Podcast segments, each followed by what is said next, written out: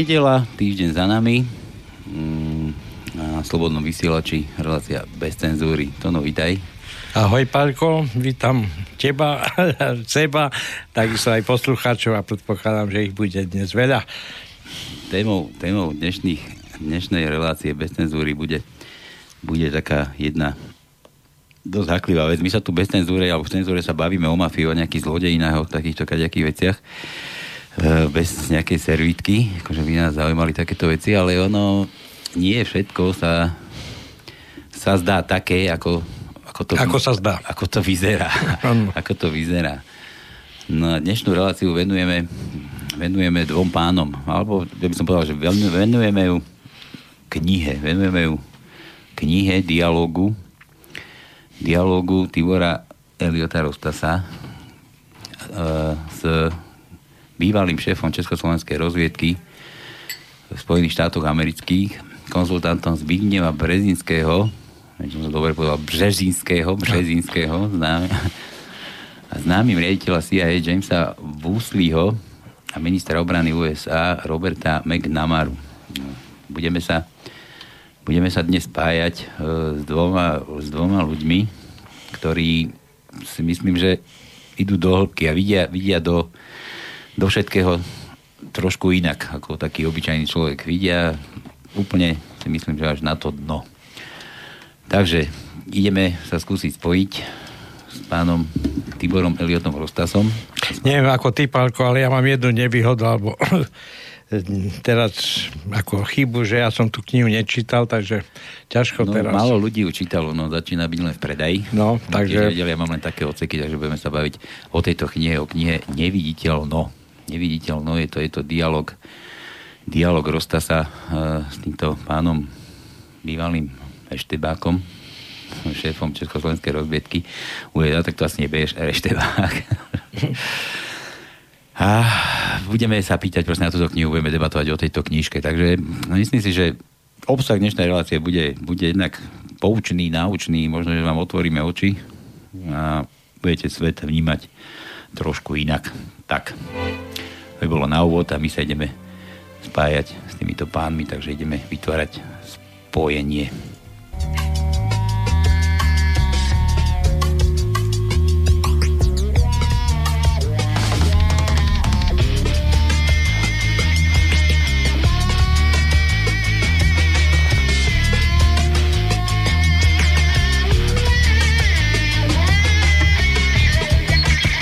Halo? Počujeme sa už? Áno, počujeme, počujeme sa. Ja vítam na linke, alebo tu u nás Slobodnom vysielači prostredníctvom techniky Tibora Elieta Rostasa. Tibor, ahoj. Zdravím ťa, dobrý deň a dobrý podvečer, príjemný. Prajem. Kde, kde som ťa zachytil? Kde si, prosím ťa? Ja som uh, do, na dome tvojom. Tak trošku už konečne potom strese a hektike som teraz vypol na chvíľočku, ale zase od pondelka musím zapnúť. Hmm.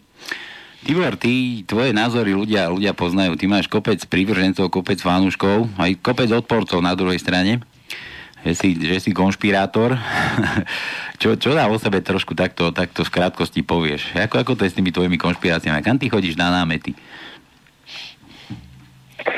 Ja som uh, začal keď som študoval e, systematickú filozofiu na fakulte e, filozofie, tak e, ma nabádal docent aj docentka, teda profesor Jemelka aj docentka Tokárová tomu, aby som tie veci, ktoré tam artikulujem, nejakým spôsobom sa snažili ešte viacej, viacej, viacej do hĺbky. Ja sa pokon som sa dostal do teritorií. Čiže to je len na úvod asi k takej mojej takému môjmu zameraniu. Čo sa týka toho o, pojmu, že konšpirátor, to myslím si, že medzi inteligentnými ľuďmi asi a tých asi máte dosť, aj teraz nás počúva, nemá zmysel nejako komentovať, lebo to je, to je mimo, mimo, by som povedal, že už akoby rámca vhodnosti na komentáre, to ako aj prejdem. Tibor, tvoje, tvoje články, alebo ja neviem, čo si to napísal v tomto mlčanie, to, to má tiež určite svoju nejakú hodnotu, určite si tiež čerpal námety e, myslím si, že nie len tak sám zo seba, ale že, že máš kopec, kopec kadejakých e, ľudí, kto, s ktorými sa rozprávaš, bavíš a tam berieš aj námety. Ja prejdem tej tvojej novej knihe, Neviditeľno. O čom, o čom táto kniha by mala pojednávať? Čo, čo to je, prosím ťa?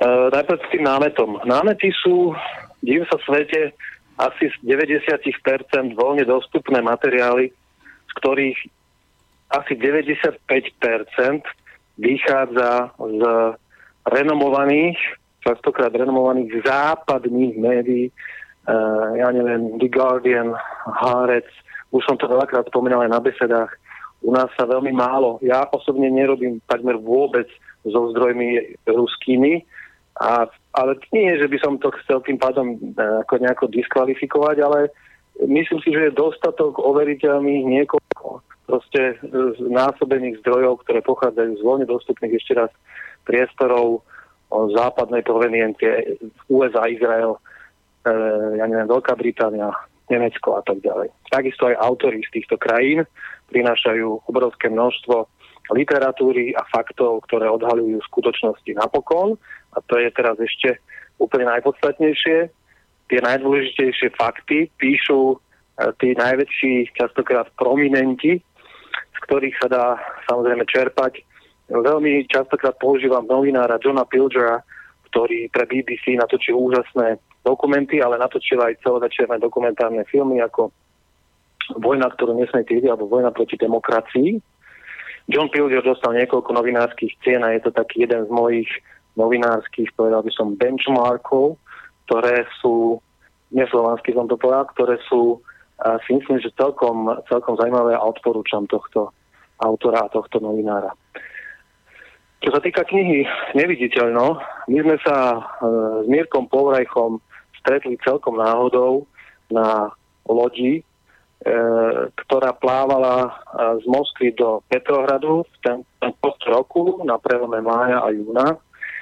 A okamžite, ako som s ním začal komunikovať, Ináč to bolo celkom také vtipné, lebo on začal, lebo sme boli porozhadzovaní pri stoloch, rôzne tie delegácie Všeslovanského zjazdu, že nesedela, že slovenská delegácia spolu a neviem, ruská spolu a tak. A boli sme proste celkom správne, to bolo popremiešavané a začal sa baviť s Rusom oproti po anglicky, lebo tak rozumeli po anglicky proste lepšie ako ruštine a ja som tak počul, ale do toho som sem tam vstúpil po anglicky.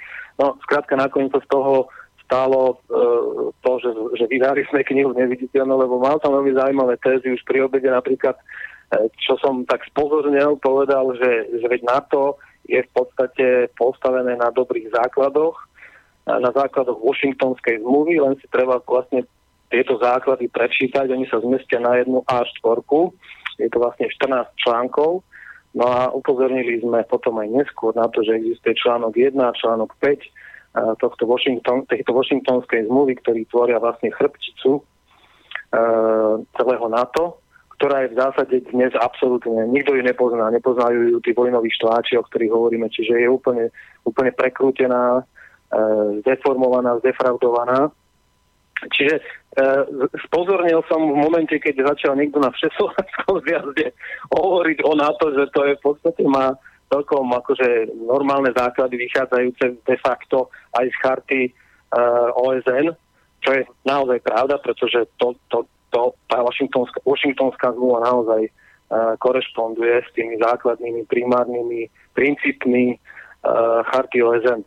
Čiže začali sme v podstate takým, takým netradičným spôsobom, lebo ja som ako nebol naozaj pripravený, že zrovna v tomto prostredí e, sa stretnem s, s týmto typom človeka, ktorý potom aj oponoval tým ruským generálom, bol tam aj šéf dôstojníkov ruskej armády a podobne, ktorí sme sa bavili aj s kamarátili, treba povedať, u v kajute a, a začali sme sa proste takto baviť. E, a, a tu treba povedať aj to, že aj tá ruská strana akoby nie, nebola vôbec pripravená a ochotná akceptovať ten druhý názor, že existujú aj akési iné e, pohľady a že existuje najmä to, čo asi o čom bude lepšie hovoriť Mirko, že, že jednoducho v tej slabosti je naša sila, je, že sme odkázaní v tomto svete jeden na druhého, na tú kooperáciu.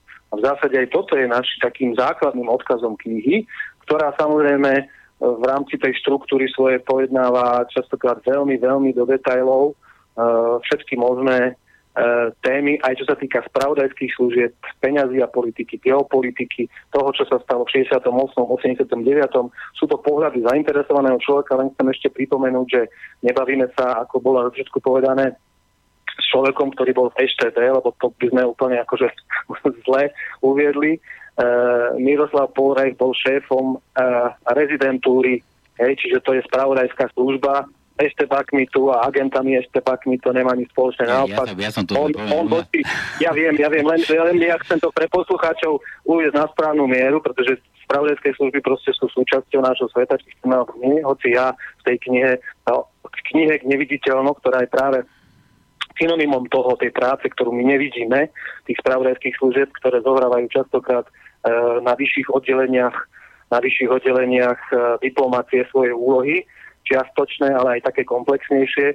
Ja vravím o tom, že teda e, Miroslav ma, ma naozaj ako človek očaril obrovským proste, napriek tomu, že má 86 rokov, obrovskou životnou vitalitou, elánou, chuťom pracovať a, na, a, a práve tento človek s takýmito obrovskými skúsenosťami v v takomto už uh, krásnom veku. Je, myslím si, že ešte teraz živou, živou uh, studnicou uh, múdrosti, ale hlavne aj uh, určitých proste veľmi dôležitých skúseností, ktoré, ktoré v živote proste nadobudol počas celej tej púte. Ešte na jeho predstavenie, lebo on to sám zo skromnosti za seba nepovie, asi ako ho poznám, tak by som chcel povedať, že, že dve, dva dôležité ešte momenty v jeho živote, okrem toho, že bol konzultantom Březínského, na ktorého máme my dvaja absolútne diametrálne odlišný, no, v niečom sa zhodujeme, ale v zásade je odlišný názor vo všetkých tých ľuďoch, ako je Březínsky. Ja ich považujem ako vojnových zločincov. Woolseyho, McNamaru, Březínskeho, Kissingera, ktorí by mali byť súdení naozaj riadnym tribunálom, nie tribunálom Hágu, ktorý je vymyslenou hlúposťou je to len v podstate nástroj exekutívny, nástroj exekutívny e, Severoatlantickej aliancie, ktorá je absolútne mimo, mimo, mimo teritorium medzinárodného práva. Je to proste svojvoľná zločinecká organizácia. A to, to dnes už všetci vieme, podobne ako vieme, ako vedeli o Srebrenici, Ačaku a, a tak ďalej, a tak ďalej. Veľmi pravidelne a precízne o nich informujeme. Mm-hmm. Keď sa vrátime naspäť Miroslavovi, ešte, ešte dopoviem aj pred poslucháčom, aby teda vedeli, Miroslav Polreich eh, ako doktor práv sa vlastne zúčastňoval aj, teda jednak eh, už v 60. 60. 60. rokoch bol, bol, bol šéfom rezidentúry uh, v New Yorku, Československej uh, a potom, potom uh, v 68. roku uh, pomohol ostro vystúpiť na pôde válneho zhromaždenia Spojených národov Organizácie spojených národov proti invázii e, sovietských vojsk, respektíve, ak som bol presný, proti invázii vojsk Varšavskej zmluvy do Československa v 68. roku. E, všetky detaily sú v tej knihe popísané, je to trošku taká zaujímavá, zaujímavá história a nie je úplne taká, ako ju poznáme zo súčasných dejín, a najmä tak, že e, Československá rozviedka, alebo teda vtedy Československá rozviedka, ktorá bola na území, bola v zásade ako prvá Eh, okamžite odstrihnutá od, eh, od právomoci a od, od schopnosti vykonávať operatívne záležitosti tou, tou sovietskou stranou. Uh, to je po prvé. Po druhé, uh, čo je veľmi mimoriadne dôležité, stretol, uh, zapričnil, alebo teda bol jedným z, či, z, z, z činiteľov alebo elementov, ktoré sa podpísali pod stretnutie prezidenta Johnsona a premiéra Kosigina v 67. roku v Glassboro, čo bolo na pol ceste medzi New Jersey a New Yorkom. Všetky tie súvislosti, ako sa mu to podarilo, čo je absolútne, ja by som povedal, že na Nobelovú cenu, a všetky tieto aktivity, to, ako sa mu to podarilo, akým spôsobom to spravil, proste to, tak, takisto aj o tomto pojednáva tá kniha.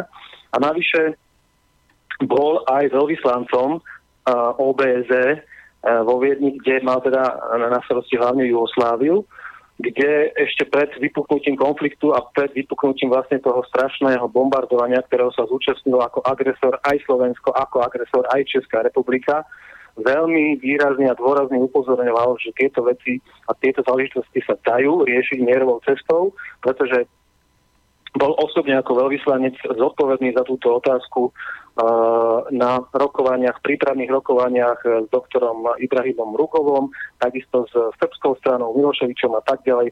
Čiže vie, ten pohľad jeho je absolútne zainteresovaný, absolútne z prvej ruky.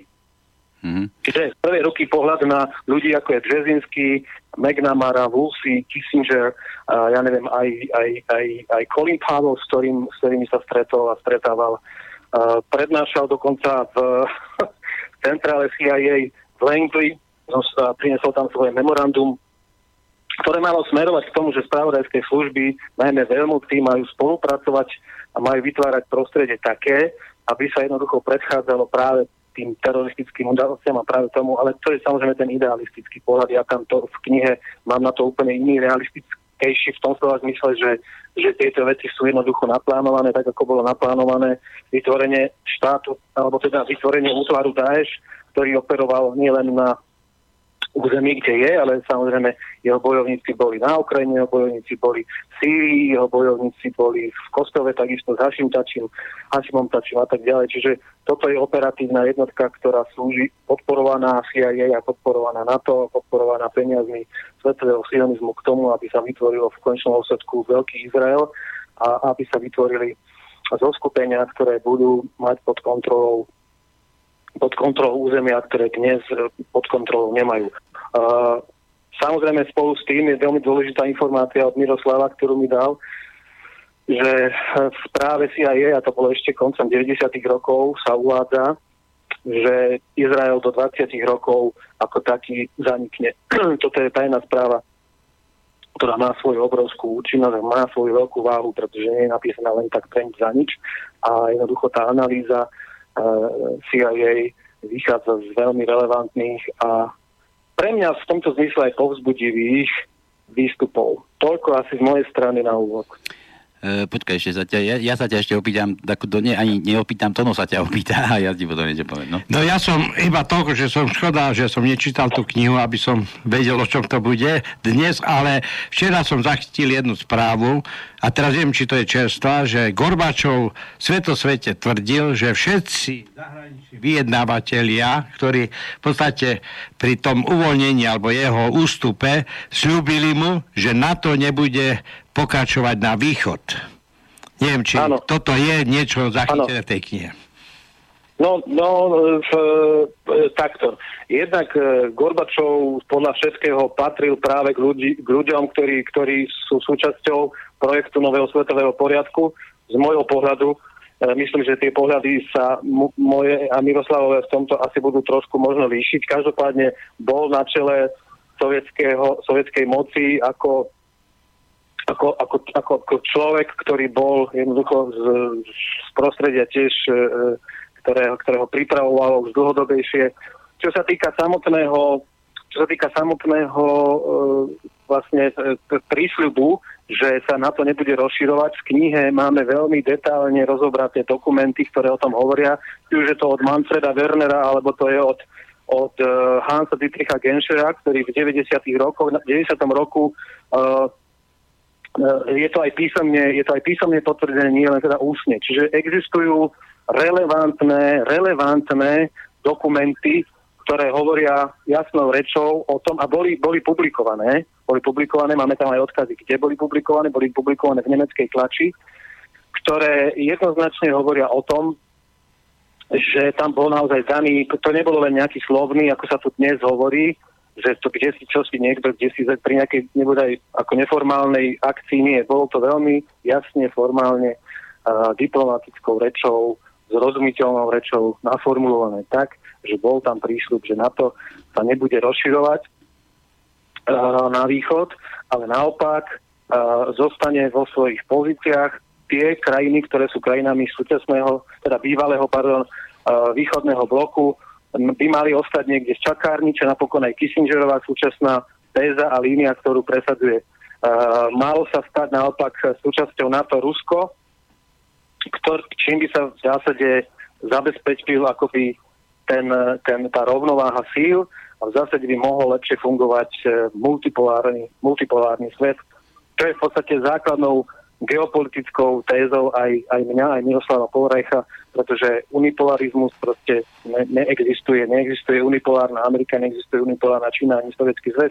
Už len tým, že tieto krajiny vlastnia všetky, nie len tieto jadrové zbranie, tak nemôžeme nikdy hovoriť o unipolarite a už vôbec nie o výsadnom postavení Spojených štátov ako hegemona, pretože je to absolútne tým, ako, bola, tým, ako, a tým, ako Rusko e, získalo atomovú bombu, tým pádom hegemonia možno bola dva roky, ale tým pádom proste skončila. Čiže akékoľvek pomyslenia na, e, na to, o čom hlása projekt Nového amerického storočia, ktorý podporujú aj na Slovensku ľudia ako Butora a podobní nebezpeční vojnoví štváči a možno čoskoro, čoskoro zločinci, je jednoducho cestná. Preto hovoríme o multipolárnom svete, kde bude existovať proste spôsob, akým na medzinárodnom teritoriu prostredníctvom naozaj skutočného medzinárodného práva budú fungovať vzťahy medzi jednotlivými krajinami tohto sveta.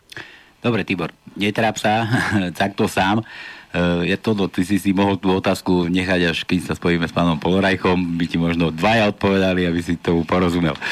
Tak, Dobre, Tibor, ja som tebe som chcel povedať, že ty si nám tu predstavil pána Miroslava Povrajcha e, dostatočne a ja som, že si myslím, že sa predstaví možno aj, sám. Ideme sa s ním spojiť. E, dám si vás takto dohromady, traja, štyria, dokonca pokecáme možno viac o týchto veciach, ako možno len ty sám. Dobre? Musím sa priznať, že, že, že, že počujem, počujem ťa e, veľmi, veľmi, veľmi tak akože e, e biesne. Ten zvuk je taký dosť, ako sú tam do toho, do toho nejaké digitálne niečo ide, ale snažím sa to dešifrovať, takže... Neboj, spojíme sa s pánom Povrajkom, to som ti len chcel povedať. Nez... Áno, áno, áno, to som, roz... ne, to neza... len... Neviešaj sa si v poradí, dobre, nezavesuj, drž sa pekne. Áno, áno, držím, držím. Na druhote jedem sa spájať s pánom uh-huh. Povrajkom. Tak.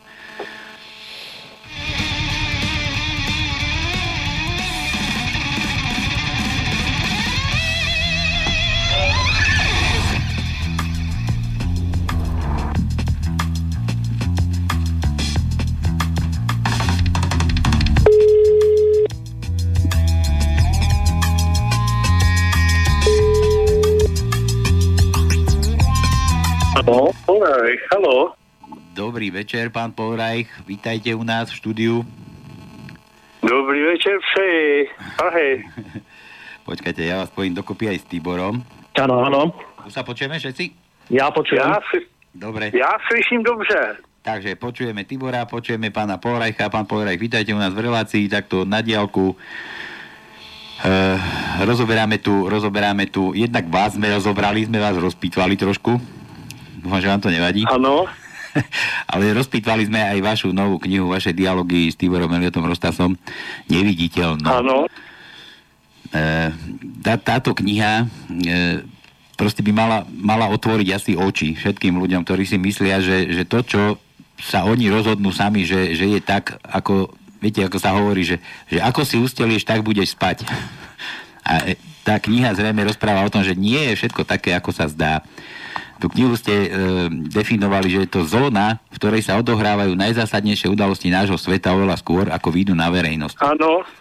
Pán Poverajka, vy, vy ste bol, e, myslím si, pri veľa veciach, ktoré sa vo svete udiali, vôbec takých závažných, a viete, viete o tom svoje. Vy ste, vy, ste, vy ste pôsobil na veľa, veľa významných miestach, ty nám to tu rozpitvával, kde všade ste bol, kde ste bol aký poradca, kde ste bol aký hovorca, koho, kde ste, kde ste všade bol. Proste bol ste skoro všade pri tom, keď sa niečo vo svete udialo. Je to tak? Tak. Podívejte se, moje, já jsem svůj nejaktivnější život měl vlastně takový v 60. letech. 60. letech tehdy ještě Československo mělo veliký význam, protože se tady měnily věci. Říká se tomu dneska Pražské jaro, nebo tak nějak, ale netýkalo se to ani jenom Prahy, ani jenom jara, ale byl to celý období několika let, kdy se tady v našem politickém systému rodilo něco, co volalo o změně, respektive vylepšení toho systému. To bylo na jedné straně očekávaná věc v celém světě, na druhé straně pro Moskvu v tehdejší době velmi nebezpečná záležitost. kterou nakonec řešili tak, jak to, jak to řešili, že jo.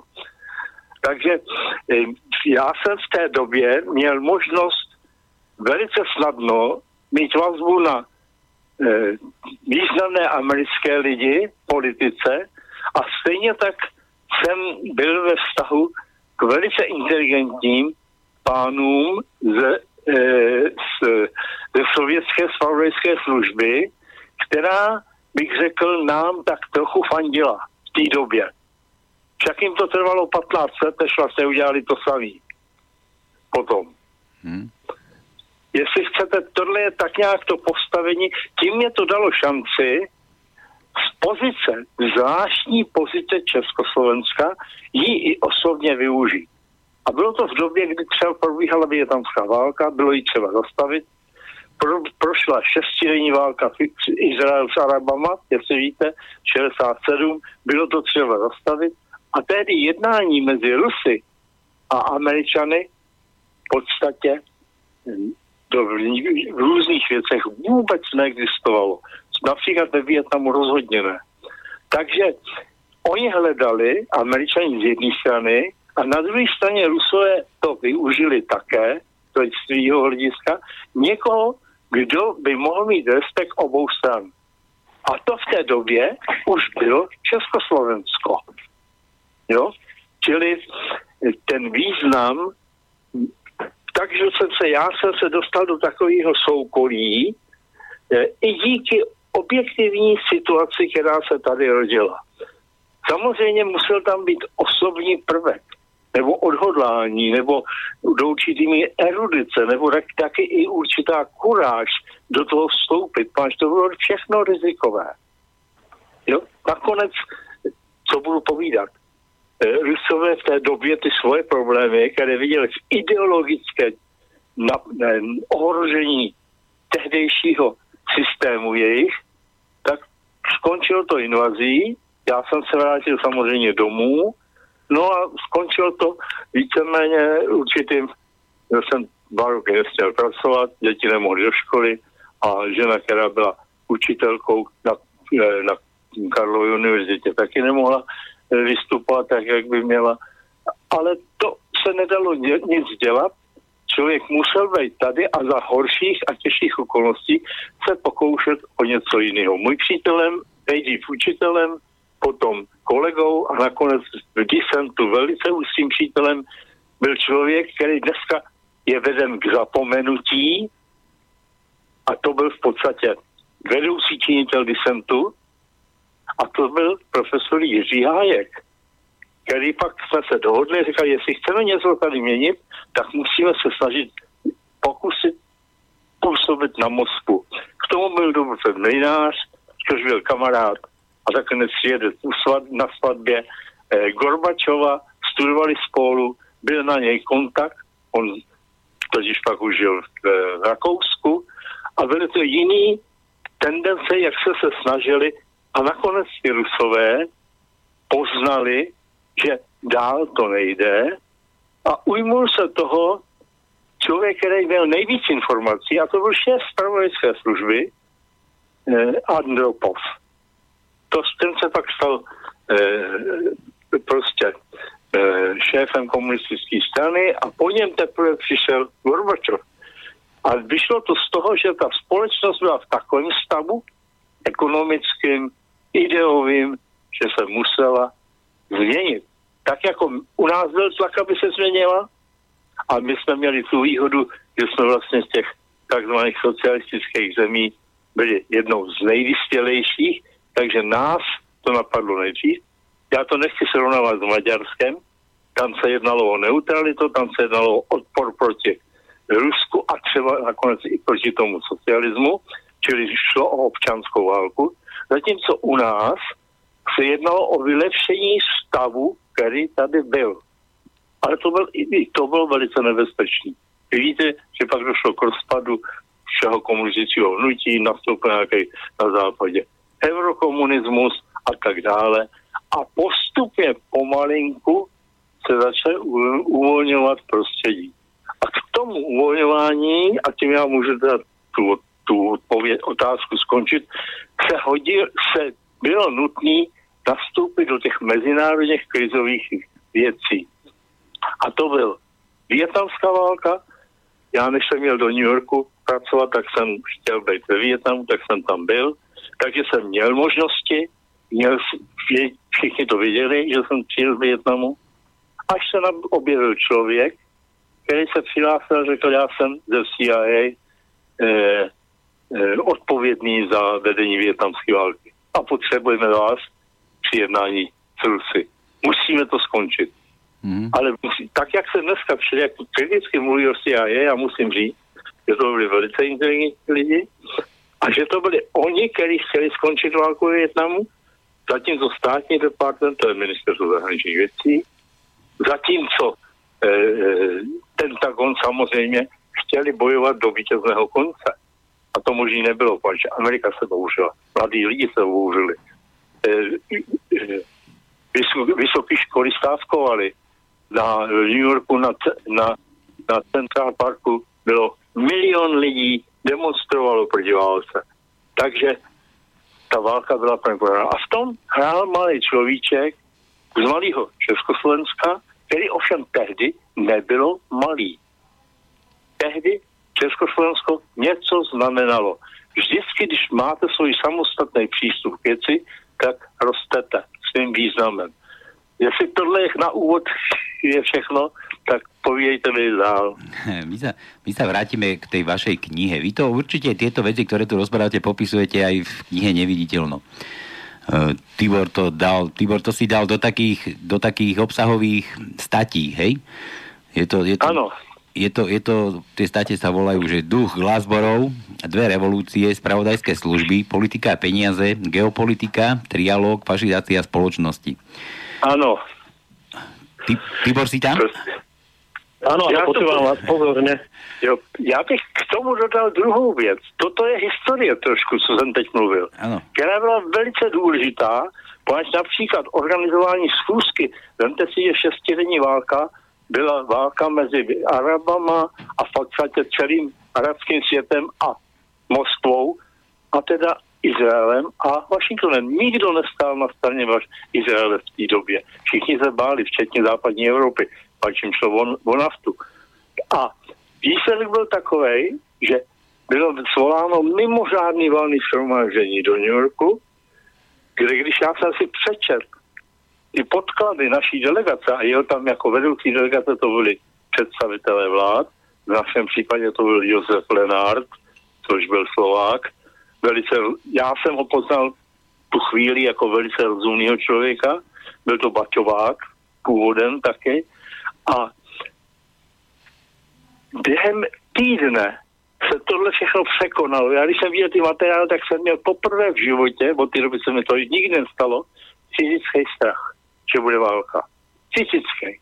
Takže, takže jsem zpracoval, spojil jsem se okamžitě s, se CIA, okamžitě s ruskými spravodajství a nakonec to skončilo tím, že došlo ke schůzce Kosygin Johnson v Glasgow, začali se tam objímat a řekli, válčit nebudeme, jsme nakonec, musíme spolupracovat dohromady, jsme lidi a tak dále. A tomu se říkalo, do dneška říká, Spirit of Glasgow proč Glassboro, pač to bylo městečko malinký, přesně na půl cesty mezi New Yorkem a Washingtonem. Poněvadž, jak víte, Kosygin byl v OSN, což není Spojené státy, a samozřejmě Johnson nemohl zajet za Kosyginem do New Yorku. To by bylo znamení takové porážky. Takže se sešli přesně na půl cesty a výsledek byl změna tendence. Vemte si Jenom a to teda připomenu, ono tady v Čechách se tomu špatně rozumí. Eh, vemte si to, že nejužší spolupráce začala už právě tím spiritem Gázborou. Za rok, to znamená následující rok v roce 68, což každý ví, co to pro Československo znamenalo, byly nejužší vztahy mezi Amerikou a Spojenými státy, podepsali závažný dokument o nešíření zbraní hromadného ničení. K tomu se nemohli dohodnout po leta a teď ho podepsali. Podepsali takzvaný SALT 1 o omezení střel e, strategických a od té doby pokračovala spolupráce. Taky když se, se sešel poprvé e, Gorbačov e, s Reganem v Reykjavíku, tak první, co bylo, že řekli, jsme tady díky e, schůzce, díky spiritu of Klasborou. Chceme spolu spolupracovat.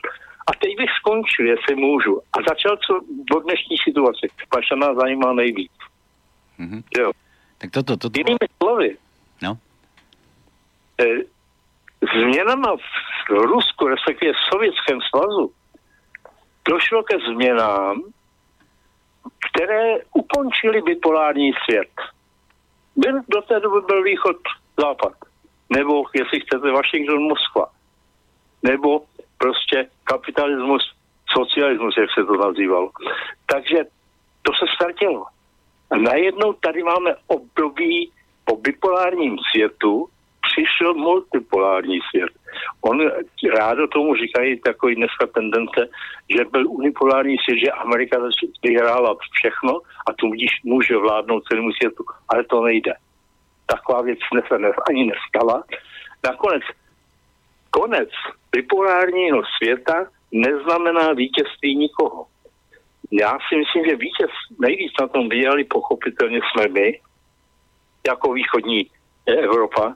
Jsou i ty Rusové, protože tam byl takový režim, který nebyl pro obyčejného člověka, takže oni, ten výsledek, vítěz je ten, kdo nejvíc získá, to nebyl západ, nemohl být.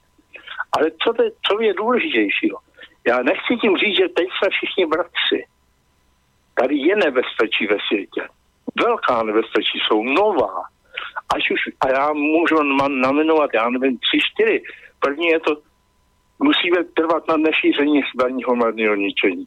Mus, máme tady e, mezinárodní e, kriminalitu. Máme mezinárodní terorismus, máme islámský stát, e, jsou tady problémy jiný. A když vezmete priority e, americké a priority dnešní Ruské federace, tak jsou stejný. Ty nebezpečí priority. Oba dva na tom pracují. A co je důležitý, a to je, to je ten závěr k tomu dnešnímu doby, dnešní době, důležitý je to, že oba dva si uvědomují, že mají stejného, stejného nepřítele, já jsem vám vyjmenoval, můžu jmenovat i řadu dalších aspektů, třeba, eh, třeba eh, obchod bílým masem, že to prostituce a tak dále, jo, drogy to všechno je možné jmenovat, jo. A přitom ani jeden z nich, ani Rusko, a dneska přijdeme k Čínu, ani Amerika nejsou natolik silní, aby to mohli řešit. Víte, co to znamená? Že tady oni jsou postavení před povinnost. A jediná jejich, jediná jejich cesta, obou dvou nebo všech třech, je spolupracovat. Pracovat dohromady. Vemte si dnešní případ Severní Koreji. Ano, krizová situace. Je to země, která má bombu. Může ji už dneska má nosče. Co s tím? Ta krize neroz, ta dokonce ta krize může spojit, může mít pozitivní výsledek v tom, že přinutí ty tři spolupracovat a řešit to společně. Rozumíte mě, co tím chci říct? Že ne síla. My známe a učili jsme se to, že might is right. Jinými slovy, kdo má moc, má taky pravdu. Nebo má, může si dělat, co chce. Jo? Ale ono to tak není. Dneska to je tak, že tu, tu objektivní, univerzální sílu je fakt to uvědomit si své slabosti. A to jsou oba, všechny tři, tři, který jsem jmenoval, jsou pozici slabí. A je na nás, na všech ostatních, aby jsme jim to připomínali a upozornili na to. A ne hledali nepřítele tak jako se hledá rusofobie a něco. Podívejte se, když vezmete tuto teorii, zamyslíte se nad ní, což, takže když začnete mluvit jako rusofobii proti někomu, tak zároveň mluvíte proti Americe. U mě, v mém rozchápání, jakýkoliv projev rusofobie je zároveň projevem antiamerikanismu. Protože ty, například ty dva, ty dva, ty dvě velmoci jsou spojenci. Nemůžou být nic jiného. Takže to je i má, můj závěr a moje teorie, která musím říct, teda, teď musím se přiznat, trošku oslovila právě Tibora zase, který jsem zjistil, že je to mladý, energický člověk s otevřenou hlavou, přemýšlivý. Ne, že by se mu všechno líbilo, že by se mnou se vším souhlasil, to jsem nechtěl, ale začal o tom uvažovat. Hmm. A byl to jeho nápad, že chtěl to dát na papír. Bacha, bacha, lebo on nás počúva, on teraz je ako špion. Rozumíte mi dobře? Je, je mne rozumieť? My, áno, jasné, vy to aj vás dobre počujeme. Tak to je dobře. Aj, aj, aj vám veľa rozumieme. Uh,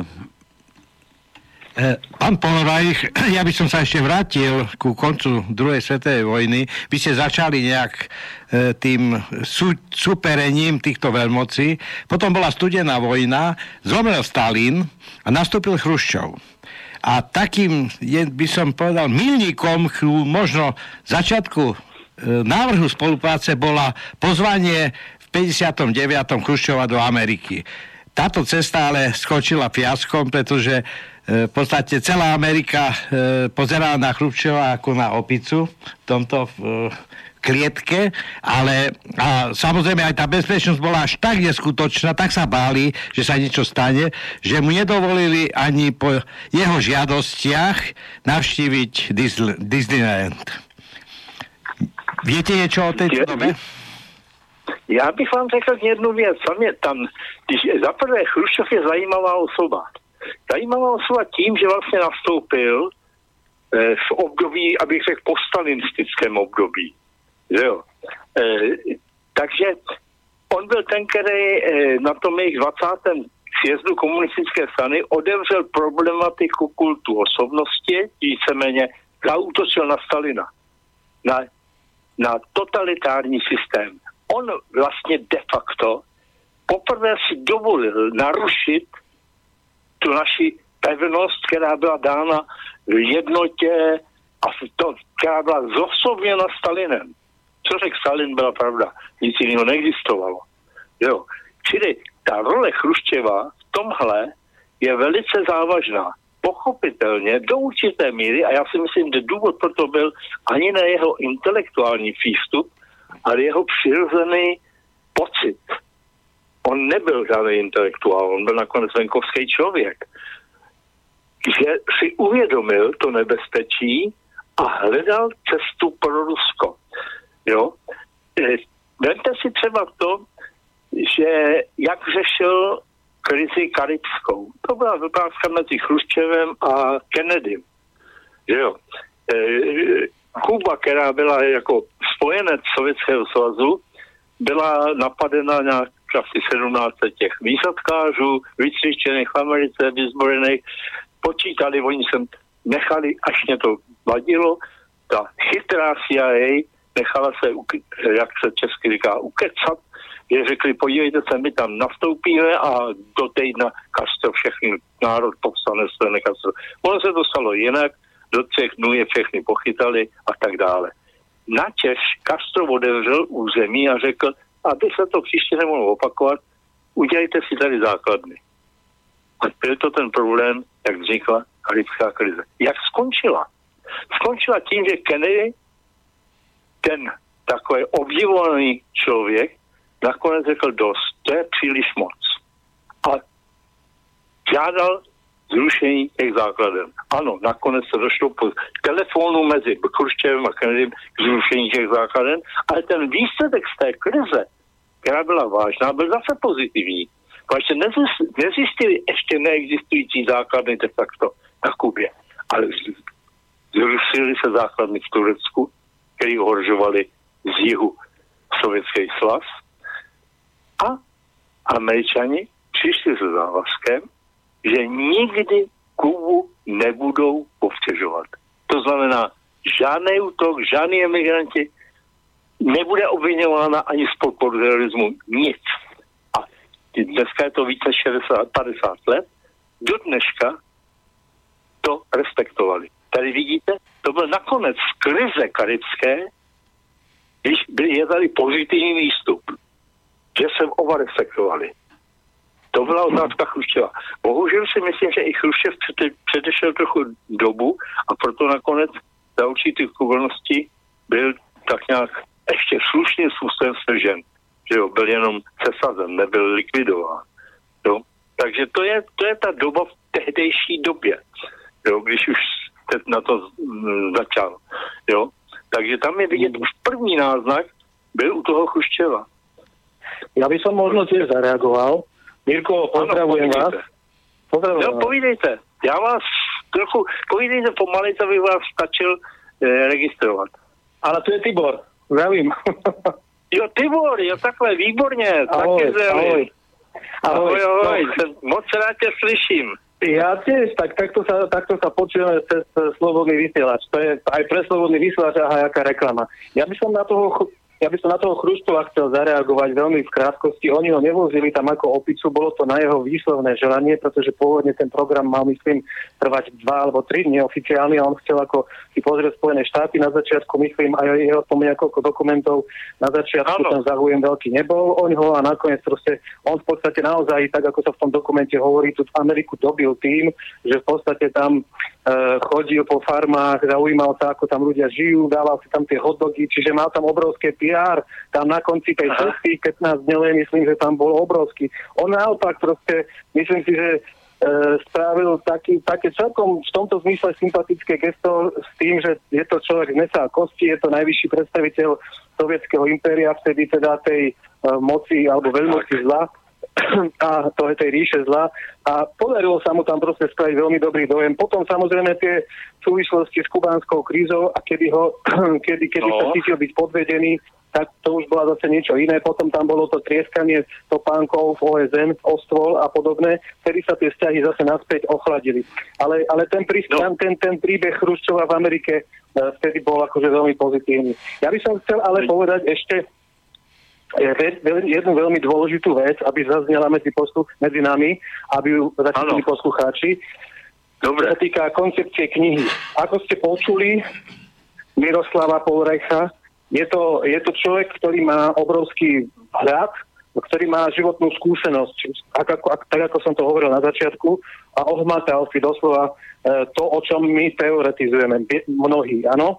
A tá kniha alebo jej, jej uh, dramaturgický uh, náboj najsilnejší si myslím tkvie v tom, že vedie dialog skúsený šéf rozviedky, veľvyslanec pri OBZ a človek, ktorý sa teda pohyboval z najvyšších kruhov diplomácie svetovej a vedie dialog s človekom, ktorý, ktorý, ktorý je teda v tých kruhoch na Slovensku označovaný niektorými teda ako ste na začiatku uh, uviedli, že to sú konšpiračné teda podobne, bla bla. Čiže my tu, uh, ja, ja sa na tie veci pozerám, uh, alebo teda vnímam ich oveľa hlbšie. Nakoniec aj teraz sme sa rozprávali o kubánskej kríze. Ona, ona de facto skončila tajnou dohodou, o ktorej sa nikto nesmiel dozvedieť a to bolo, že budú tlačiť, tam bola otázka deaktivovania uh, rakiet uh, v Turecku. Áno, to, bola vlastne, to bol vlastne obchod, ktorý spravili spolu.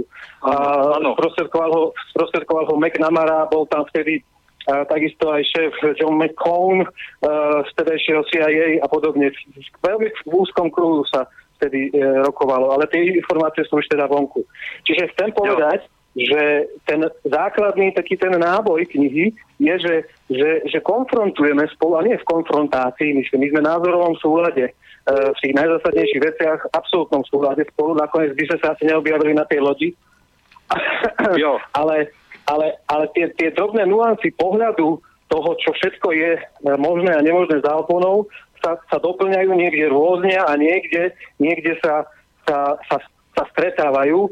Zvlášť pri pohľadoch, keď hovoríme o úlohe niekedy, bohužiaľ aj tej, ja som hovoril Miroslav aj o vyššom poschodí spravodajských služieb, ako hovoril Jan Schneider, uh, spravodajské služby ako vyššie poschodie diplomácie, ale hovoril som aj ja, osobne som hovoril zo svojej skúsenosti publicistickej aj o tom negatívnom, pochopiteľne rozmer, negatív, negatívnom rozmer spravodajských služieb, čiže to CIA alebo, alebo je to je Mossad a nakoniec však aj iné spravodajské služby, kde som, kde som upozorňoval na to, že mnohé veci uh, dopadli katastrofálne pre, pre ľudí. Napokon, áno, je pravda, že CIA stále vojny v, vo Vietname. Bolo to ale analytické, nie operatívne oddelenie, ktoré vtedy medzi sebou viedli vojnu. Uh, nakoniec vyťazilo to analytické oddelenie, ktoré podalo správu uh, McNamarovi a bolo to vlastne o tom, že veľmi jednoduchá veta ho, ho presvedčila.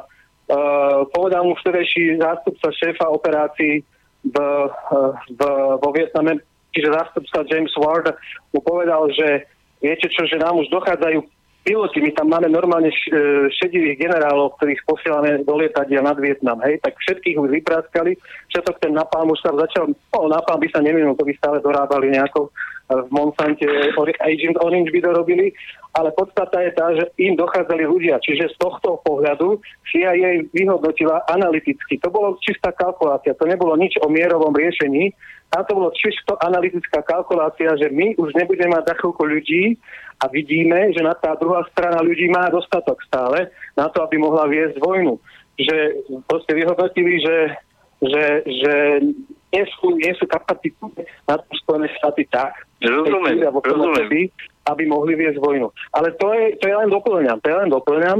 To, čo som chcel povedať, tá podstata, náš dialog je to uh, rozhľadeného, skúseného, teoretických služieb, ktorý si to na vlastnom osude na vlastných tri odžil spolu s, s spolu s veľmi provokatívnymi otázkami zo zákulisia, ktoré zase mu dávam ja a hovorím mnohé z nich, aj čo sa týka napríklad 9.11, sme vyhodnotili, my tam nezachádzame do detajlov, ale hovoríme o tom, že napríklad pád dvojčiek alebo udalosti, ktoré sa, ktoré sa stali no.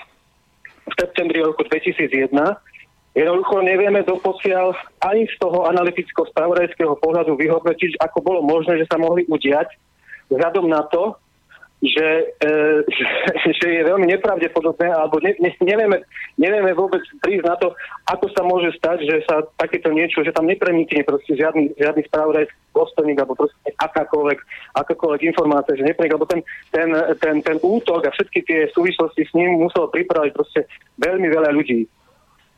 A no, nie je možné, aby sa proste, aby niečo nepreniklo na vonok. Takisto, že tam zlyhali všetky tie bezpečnostné systémy, ktoré sú a tak ďalej. To sú všetko obrovské otázniky, ktoré si ani napríklad Miroslav, ani mnohí ďalší veľmi renomovaní, skúsení a, e, analytickí spravodajci a tak ďalej vôbec nevedia vysvetliť a tam sa teda keď teda odbočíme od no. žánru konšpirá- konšpirácie alebo konšpiračné teórie, tak čisto z tohto pohľadu profesionálneho, spravodajského, analytického, jednoducho je to nevysvetliteľná záležitosť do postiaľ. Čiže, čiže aj no. takto, my sme tam hľadali sme proste prieniky a hľadali sme proste odpovede na otázky, ktoré sú a stále budú veľmi iritujúce pre tú druhú stranu. A druhá strana, myslím tým tých ľudí, ktorí dnes sa snažia o tú fašizáciu spoločnosti, o ktorej sa tiež veľmi intenzívne bavíme práve na začiatku, Fašizácia spoločnosti spočíva v tom, že dnes začína byť akoby obdobie, kedy sa začína pripúšťať iba jeden správny názor, tzv. tej, čo si vypísali na univerzitách postfaktuálnej ére. A začína sa jednoducho uh, ten smer k totalite, ktorý sme my už zažili. Že jednoducho začínajú byť perzekuovaní uh, spoločensky, sociálne exkludovaní, odstavovaní, uh, popravovaní ľudia, ktorí majú zásadne iný názor a naopak udavači, ktoré, ktorí ich akoby udávajú za to, že majú iný názor a pochybnosti, ktoré, ktoré si dovolia mať pochybnosti, tak ich proste sa snažíme z tej spoločnosti vylúčiť. Ale to vlastne vyvracia to aristotelovské, že pochybnosti nás vedú k odhaľovaniu pravdy.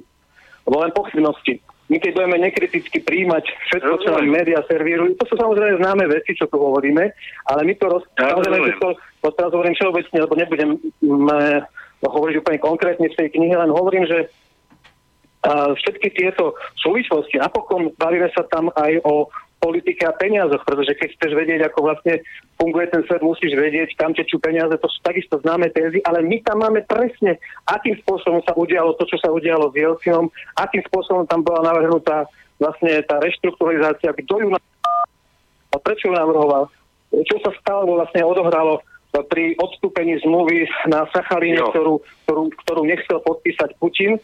A od toho momentu sa vlastne začala vlastne obrovská vlna rusofóbie. To bol presne moment v roku 2001,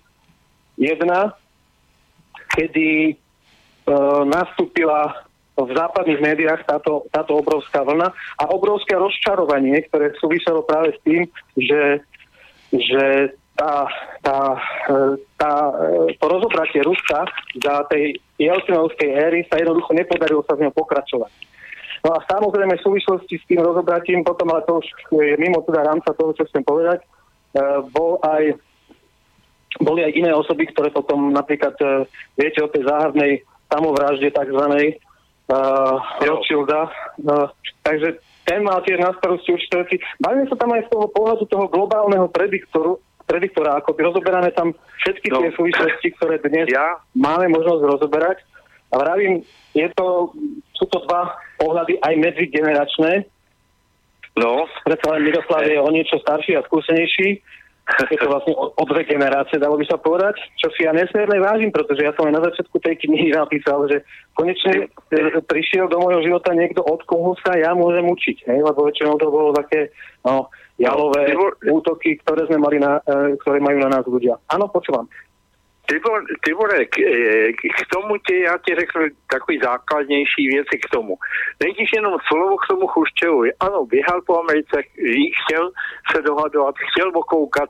Musím se přiznat, že v tehdejší době Slovák Lenár, já jsem tam se mu představil jako šéf rozvědky a že za, ano, ano, ano. za, jistím za jeho pobyt, mě řekl, podívej se, já jsem tady jenom proto, eh, kvůli OSN Prosím tě, mě OSN nezajímá vůbec, ale prostě ne, abych neměl průšvih doma, že bych náhodou žil nějaký Bulhar nebo něco, abych tam neseděl. To já vím, že tam musím být. Ale jinak jsem tady v Americe, chci vidět IBM, chci vidět fabriky, chci vidět eh, všechno možný a chci konzultovat průmyslníky a taky jsme mu to zajistili. Já musím říct, že američani šli velice na ruku a ten Lenard tehdy byl způsoben, že ten náš překladatel, to byl můj přítel, který mu byl daný jako, říkal, já jsem se potil a já jsem to, co on říkal, nemohl přeložit, protože to by ho doma snad zavřeli.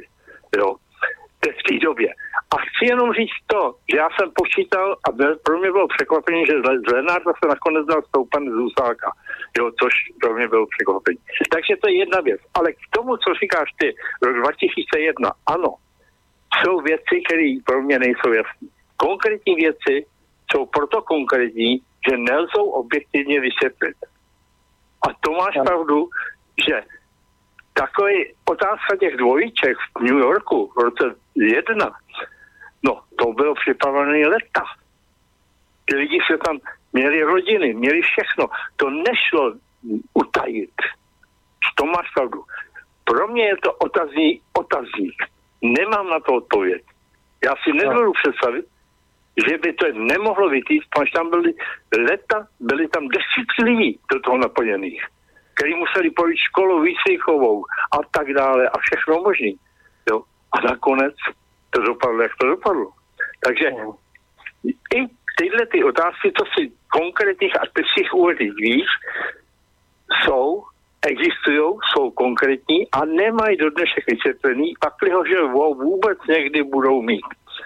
Můj pohled je, a to je v té naší publikace z toho zřejmý, můj pohled je vysledovat obecné zákonitosti, které mají univerzální charakter, aby mohli nasměrovat naše myšlení, které by vyloučili, vyloučilo válku, byly podmínky spolupráce. Pak ten svět je dneska v té situaci, že stejně jinou šanci nemá. Ano, je to existenční otázka.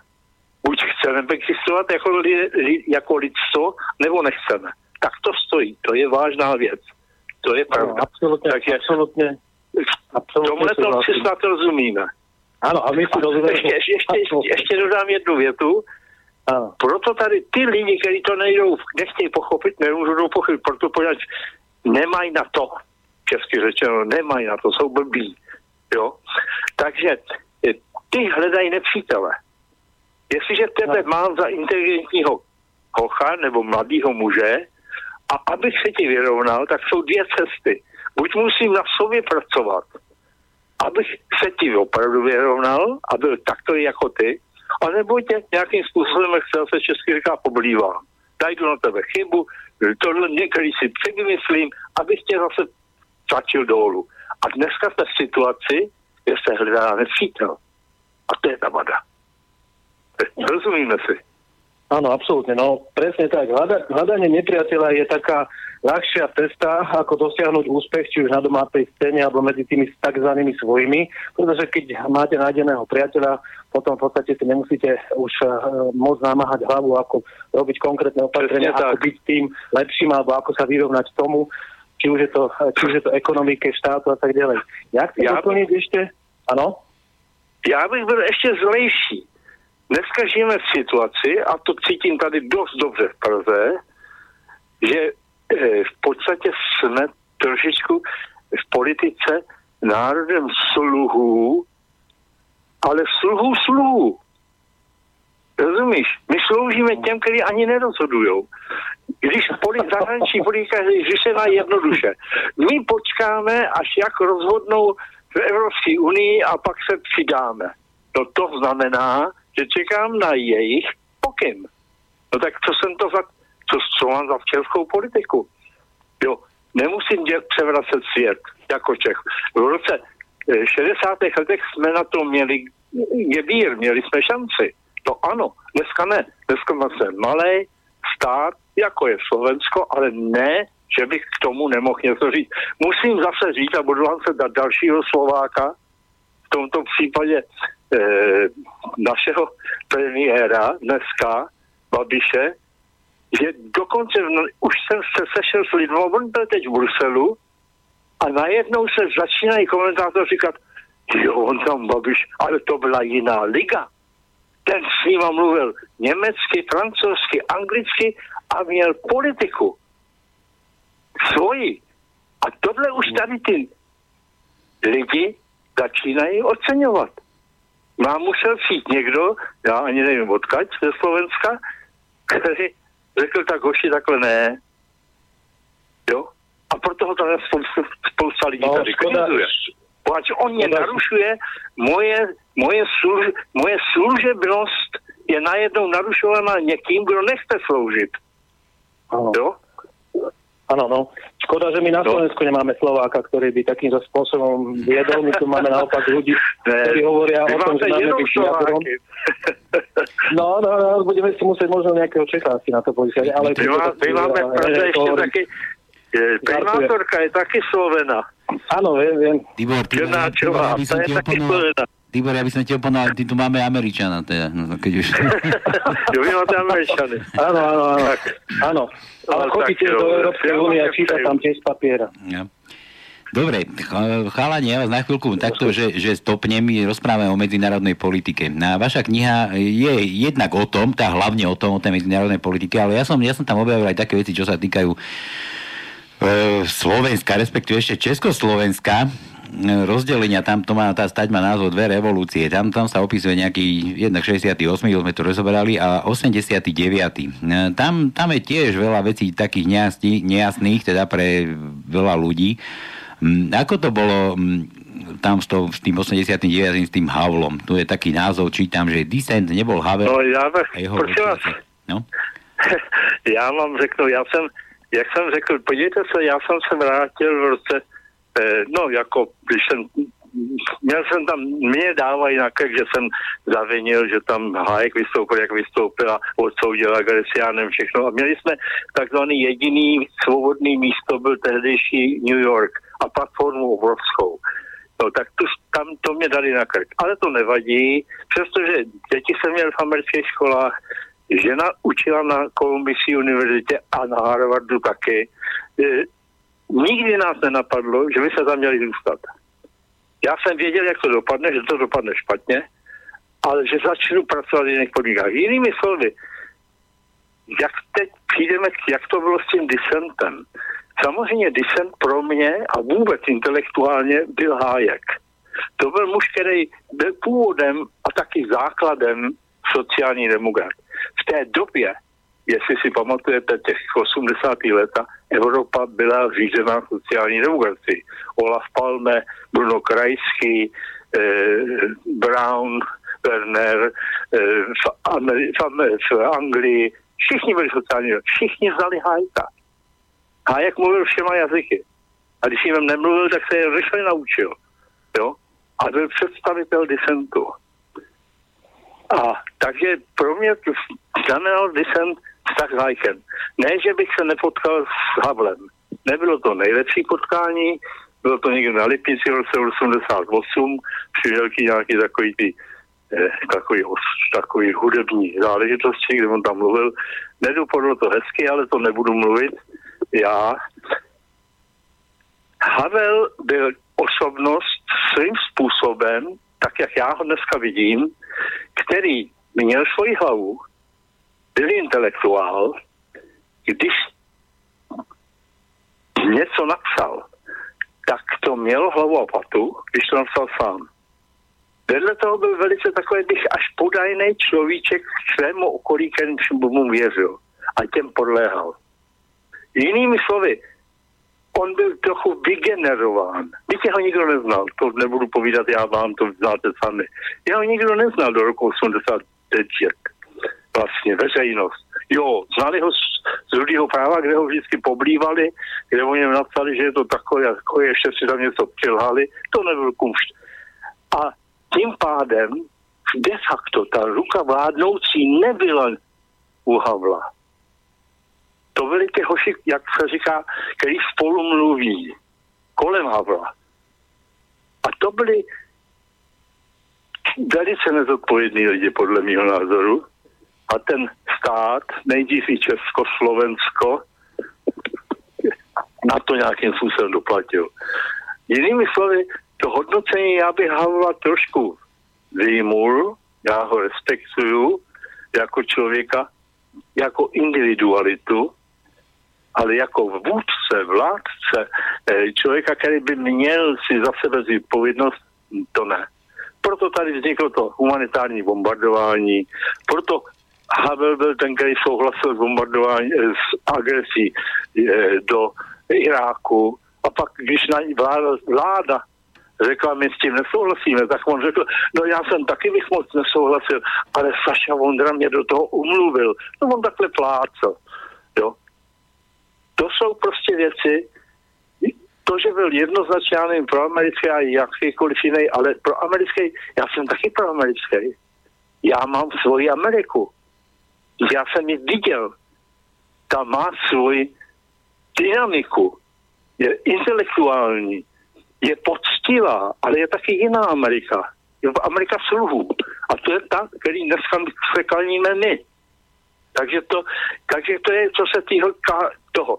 Co se týká ještě roku 60, 89, tak samozřejmě dissent, říkám, vedl de facto. A vedl ho tím, že jsme se jednou domluvili. Nikdy jsem nebyl ve skupině, kde jsme byli tři. Když jsme mluvili, mluvili jsme jenom dva. Když nás byl, když, když jsem tu byl víc, tak to jsem si v Bratislavě se dokonce jsem navštívil vašeho, jak bych tak řekl, soukmenovce eh, Lorence a mluvil jsem s ním už tam dvakrát, chtěl jsem vědět nějaký věci a on řekl, jo, jo, jistě, každý den ráno jsem měl plně zprávu přesnou, co se kolem Havla děje všude. Všichni mi to nahlásili s radostí. O mě nemohl vědět nic. Rozumíte? Čili a tehdy bylo to, když ten Hájek řekl, hele, musíme dělat všechno možný, aby jsme se pokusili pohnout s Moskvou. A tady byl ještě skutečný význam, nedoceněný. Pak když přišel rok 60, 89, když už se to schylovalo ke změnám, tak jsme se domluvili, že já jsem asi v březnu, byl ještě sníh ve Škarpách, dojednal si jedení s velením sovětské armády v Milovicích. To byla moje armáda v té době, pač to byla Gorbačova armáda. Zatímco my jsme tady měli obavu z československé armády, nebo z české armády teda, přesně řečeno. Protože ta byla prokádovaná a ta čekala na rozkaz. Kdyby přišel ten rozkaz, tak udělali v pořádek. Ty, ty tanky měli ve Slanin, což je 20 km od Prahy, připravený. A neudělali to proto, že přišel dopis od Gorbačova, který svol, pozvali si a, e, sovětská ambasáda, teda ruská ambasáda pozvala některé vedoucí pracovníky e, e, z, e, z, ještě z komunistické strany, už ne jakéže, už ne tyhle, a řekli jim, my nebudeme pasivní, Praha musí zůstat v klidu. To znamená, nepřipustíme žádný útok proti demonstrujícím občanům. Vyšla o tom i knížka. Teď, jo, všechno je to jako, jo, abych řekl, já když jsem byl v těch Milovicích, tak my jsme samozřejmě nemohli nic, jenom se chtěli informovat, že bychom od nich požadovali, aby působili na vedení komunistické strany, aby působili na generalitu Česk, eh, Českou a aby působili taky na, na, na vládu s tím, že nezůstanou pasivní, že ženy jsou ve světě. Prosím vás, to, co se dneska už nesmí říct. Rusofobie přece kdy začala tady? No to začal za Jakeše a za Husáka. Teď tehdy se zakazovali ruský, rus, tak, e, ruský nešli zakázat, ale český publikace. Týdeník aktualit byl ruský týdeník. E, Novoje vremia nebo e, česky Nová doba, to tady vycházelo a oni to nechtěli pustit. To bylo dva roky před rokem 89. Tady byla silná protiruská kampaň, kam se hrabou dnešní takovýhle ty pisálkové. Ta rusofobie začala za komunistické strany. Ta byla řízená komunistickou stranou v tehdejší době. Takže eh, jo, co se stalo potom je jiná věc pro mě e, list, e, revoluce skončila 17. listopadem, tam já jsem byl, na té demonstraci všechno vím, jak to všechno proběhlo, bylo nás tam víc kamarádů, jo.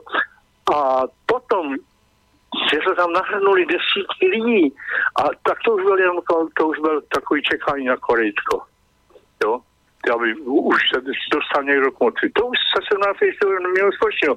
Pro mě příprava 17. listopadu je to, co bylo předtím. Co bylo day after, to mě nezajímá. Jo? Bohužel. Já jsem teda potom se vrátil s Jirkou Dinzírem, který jsem taky byl dobrý známý, eh, jo, teda tím se stal ministrem. Vrátil jsem se na zaminy, no tak tam jsem pak vybral jsem si teda tu Vídeň, pak jsem se jednalo o něco, co jsem myslel, že mělo význam, to znamená masivní ozbrojení. Dneska se o Vídni mluví o OBS, teda, byl jsem tam teda s vaší kolegyní eh, eh, Magdou Vašáriovou, tehdy, ta byla veletární velvyslankyně, jo. A tehdy to dopadlo tak, že v podstatě to ozbrojení se nikdy v historii nestalo, jako se stalo po tom jednání ve Vídni. Rusové měli pět milionů vojáků, skončilo jednání, plus milion. My jsme měli 2000 letadel, 2000 tanků a víte, kolik nám tady zbylo. Všechno se likvidovalo. To mělo velký význam. Proto se dneska o tom nesmí hovořit. Takže to je můj názor na to, jestli vám to stačí. No, stačí, stačí ako stačí, no. no tak, že tvrdíte teda, že Havel bol taká babka, ako je to teraz vyzerá možno... Ha, já říkám, Havel Havel byl vygenerovaný tou společností různých lidí, kteří ho opět hledali novýho človíčka, nový směr, aby jsme se mohli stát zase sluhové. Mm-hmm. A... Když si to byla Moskva, no a pak to hledali. A tady byl problém. Máme sloužit Němcům a nebo Američanům. Rozumíte, Němci byli tady a vedle, a Američani e, přece jenom to je, se zdálo, že jsou vyšší, vyšší třída. Jo? Pán Polrajch, a kto sú tí ľudia, čo to, čo to takto generujú, čo to vyberajú? Kto sú to tak konkrétně? Já vám to řeknu přímo. Tam byl, já, já jsem ještě udělal jednu velkou chybu. Já jsem udělal těch chyb asi dvě velké, ale o to, o to není už tak podstatné. Já jsem o tom psal. Eh, prosím vás, tady v tom disentu byla tady charta 77, ty vydávali určitý, scházeli se, vědělo se to o něm, všechna čest, byl to jsem to znamená, oni řekli, my nesouhlasíme s tím režimem. Navíc chartu, jestli si ji přečtete, tak tam nevidíte nic odbojného. Tam je v podstatě řečeno, přistoupili se na určitý zásady helsinským procesu, prosím vás, podepsali jste to tam, je tam podpis Husáka a všechno, tak to dodržujte. Tečka. Nic jiného tam není. Jo? A dělali se různé sankce, ty se sledovali, ale de facto to velký význam nemělo. A to, co mě potvrdil, a nakonec to bylo známý, i ten, i ten eh, eh, Lorenz, koho se báli, byla takzvaná obroda. To byli zkušený, vyloučený bývalí komunisti, znalí věci a věděli, o co jde. Ti dělali veliké analýzy, všechno prostě. Bohužel musím říct, že ty mohli do toho promluvit. Kdyby první den vstoupili eh, do špalíčku nebo do Aurory, kde se scházeli teda ta ta, ty, lidi, ty lidi nebo chlapci nebo herci nebo eh, kolem Havla, kdy tehdy přišli tam a nich byly za chvílky desítky a stovky, pač oni byli proorganizovaní velice dobře, tak mohlo to dostat jiný směr. Tam byla moje největší chyba. Přišel za mnou jeden z těch obrodářů, a říká, hele Mirko, my tam jsme v tom jednom bytě toho hájka, toho, to byl jiný hájek, to byl Miloš, e, my se tam nemůžeme vejít. Byl bys ochoten do těch tvých kanceláří, v době jsem tam byl v nějakým právním oddělení Řempu nebo Rempu, jak ty to máte. Nechal bys nás tady, tak jsem je tam pustil. A oni se tam zastěhovali a začali si povídat, jaký byli gerojové, pánové kolem 60 diskutovat a tam ty blbečky, co tam seděli v Auroře, to byli studáci a nic nevěděli a to jsou taky frajírci. A mezi tím se udělala vláda, mezi tím jsou všechno a oni se stali sektáři. A pak, když se rozhlídli, tak zjistili, že už jsou mimo místu, jak se česky říká. To byla moje chyba. Kdybych býval tehdy řekl, a přišla tam dokonce jednou ta dívenka, která taky šla pak do politiky a koukal na to a pak se mnou říká, co tady děláte? Teď tady se nic neděje. Tak jsem si to uvědomil. A když jsem tomu příteli, který je můj do dneška velký přítel Sobrody, řekl, hele, já jsem udělal chybu, já jsem vás neměl pustit do těchto místností. To byly detašované pracoviště, všechno zařízení, všechno. Když jste se tady nastěhovali, vy máte sedět v Auroře nebo ve špalíčku tam se dělá politika. A on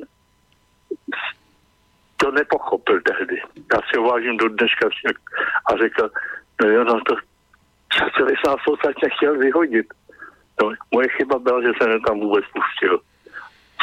Já si dokonce vyčítám, že jsem to velice negativně ovlivnil, jak se k moci dostali tyhle ty hoši bez jakýkoliv skrupulí, zatímco tady byli chytrý lidi, eh, zkušený lidi, jo, jako byl Jičínský, jako byl císař, který tam seděli, jo, k ničemu pak. Pak už bylo pozdě. Takže eh, já se na ten rok 68 dívám jako zákon, teda 89 jako zákonitý proces. To slávu, jak se dělalo, jak vyženeme ruský vojáky, prosím vás, to byl nesmysl. Teď ty ruský vojáci nám zajistili změnu režimu tady ty vody, ty by odešly hned, tam nebyl vůbec problém. Jenže potřebovali jsme opět vidět nepřítele. A to nám zůstalo do teďka. Jsme ho našli. jo, ono to došlo ještě jinak. Rusofobia ještě měla v tom, tady byl ministr vnitra, byl Langoš, No. Znáte, že jo? Ano, ano. On už nežije. Jo? E, tady pak byl Ruml, pak tam byli ty náměstci, všichni kolem Havla se udělali náměstky vnitra, pak ta moc přešla potom od Havla na vnitro, tam byly informace a přišli s názorem, že teď je v Rusku svoboda, takže každý z toho Ruska uteče, takže musíme počítat s tím, že k nám do Československa přijde asi 10 až 15 milionů Rusů. A dokonce Langoš s Krumlem už na východním Slovensku dělali koridory a připravovali ubytovny nebo lágry, kde ty Rusové budeme přijímat. A proč? Nakonec samozřejmě žádný Rusové nepřišli, jo, a to je jeden závěr. A druhý závěr je to, že ten smrt z té agitace polský, proti ruský, tady zůstal. Mm. Takže Dobre. to je k tomu, co se, jestli jsem odpověděl, no ale odpověděl jsem tak, jak já to vidím, no. Dobre, e, pán Polrech, ja mám taký, taký návrh, že my sa určite ešte spojíme, aby som chcel túto, túto, tieto, tieto veci ešte rozobrať aj s vami a možno aj s Tiborom. Tibor, presne podľa tých statí tvojej knižky, ja by som to tak bral, že ja neviem, že ďalšie relácie by sme si nejako naplánovali, že by sme dali jednu odrážku za druhou pomaly a všetko jo. by sme to akože pitvali. Pokiaľ pán Polraj bude chcieť, samozrejme. Áno? Ja, ja, mám, nemám, ja mám takú... Ja, nemám, ja mám takú... No. Áno, povídej, Tibor. Ja mám takú informáciu, aj sme sa dohodli dnes s Borisom Koroním, že my s Mírkom Povorechom spravíme 4 besedy na Slovensku vo februári. My to musíme samozrejme so sebou e, ešte doladiť, lebo ten záujem o, o, o to, o čom tu hovoríme, je naozaj veľmi veľký. Je to skutočne naozaj konfrontácia erudovaného človeka z diplomácie s, s, s názormi, ktoré sú ešte možno ďalej za, to, za, to, za, za, za, tým, e, za, za tou oponou. A my sme si povedali, že teda 4, 4 sprejme, jedna z nich by mohla byť práve Pánska Bystrica Slobodný vysielač, pretože tam máte priestory. My to spojíme pochopiteľne s, s takou prednáškou besedou, eh, kde, kde budeme spolu s, s pánom Polrechom o tom hovoriť. Plus tam samozrejme donesieme vždy aj knihy a plus tí ľudia, ktorí nemajú podpísané, nedostali sa k tomu, tak ich tam budeme podpisovať. Ešte takú, takú drobnú súku poviem, že treba to asi riešiť dosť urgentne, pretože Mm, ja som e, aj včera zavesil taký status na internete, na Facebooku, že tá kniha, ktorá sa dostala do internetového obchodu Panta Rejs v kamenných obchodoch je, ale v internetovom obchode sa minula za 3 dní, e, čo tam je. Hej. Ona vlastne e, začala byť v predaji od, od stredy a v piatok, v piatok tam už teda nebola. Čiže, aby som to zhrnul, chceme spraviť, chceme, chceme spraviť pánom Porechom v, v, v, útorok, pardon, vo februári chcem spraviť štyri takéto veľké besedy v tých najväčších slovenských mestách. Vravím ešte raz, že jedna, jedna z tých zastavok bude aj Slobodný vysielač Banskej distrikty, kde môžeme, kde môžeme sa lepšie venovať potom, a nie po telefóne, ale priamo osobne, aj s pred publikom otázkam, o ktoré, o ktoré teraz hovoríme, a to rozoberáme. No.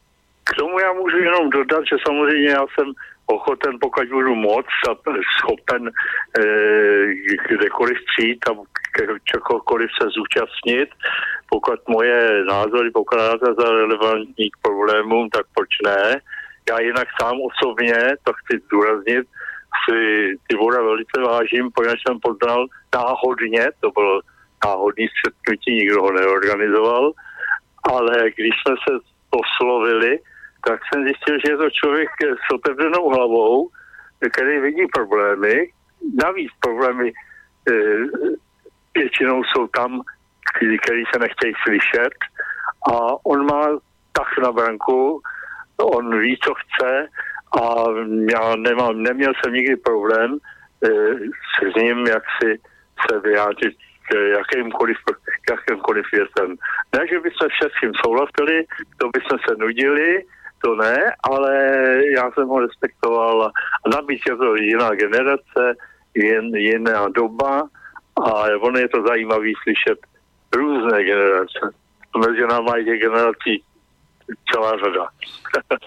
Mirko, ja som vás už vychválil na začiatku, takže teraz už len poviem, že e, bude to zážitok pre čitateľa, ak bude môcť sa stretnúť, e, stretnúť teda s, s touto polemikou s vami ako osobou, pretože si myslím, že e, otázky Dobre. a odpovede, ktoré tam padnú, určite budú niečím, čím čo ľudí obohatí. Dobre.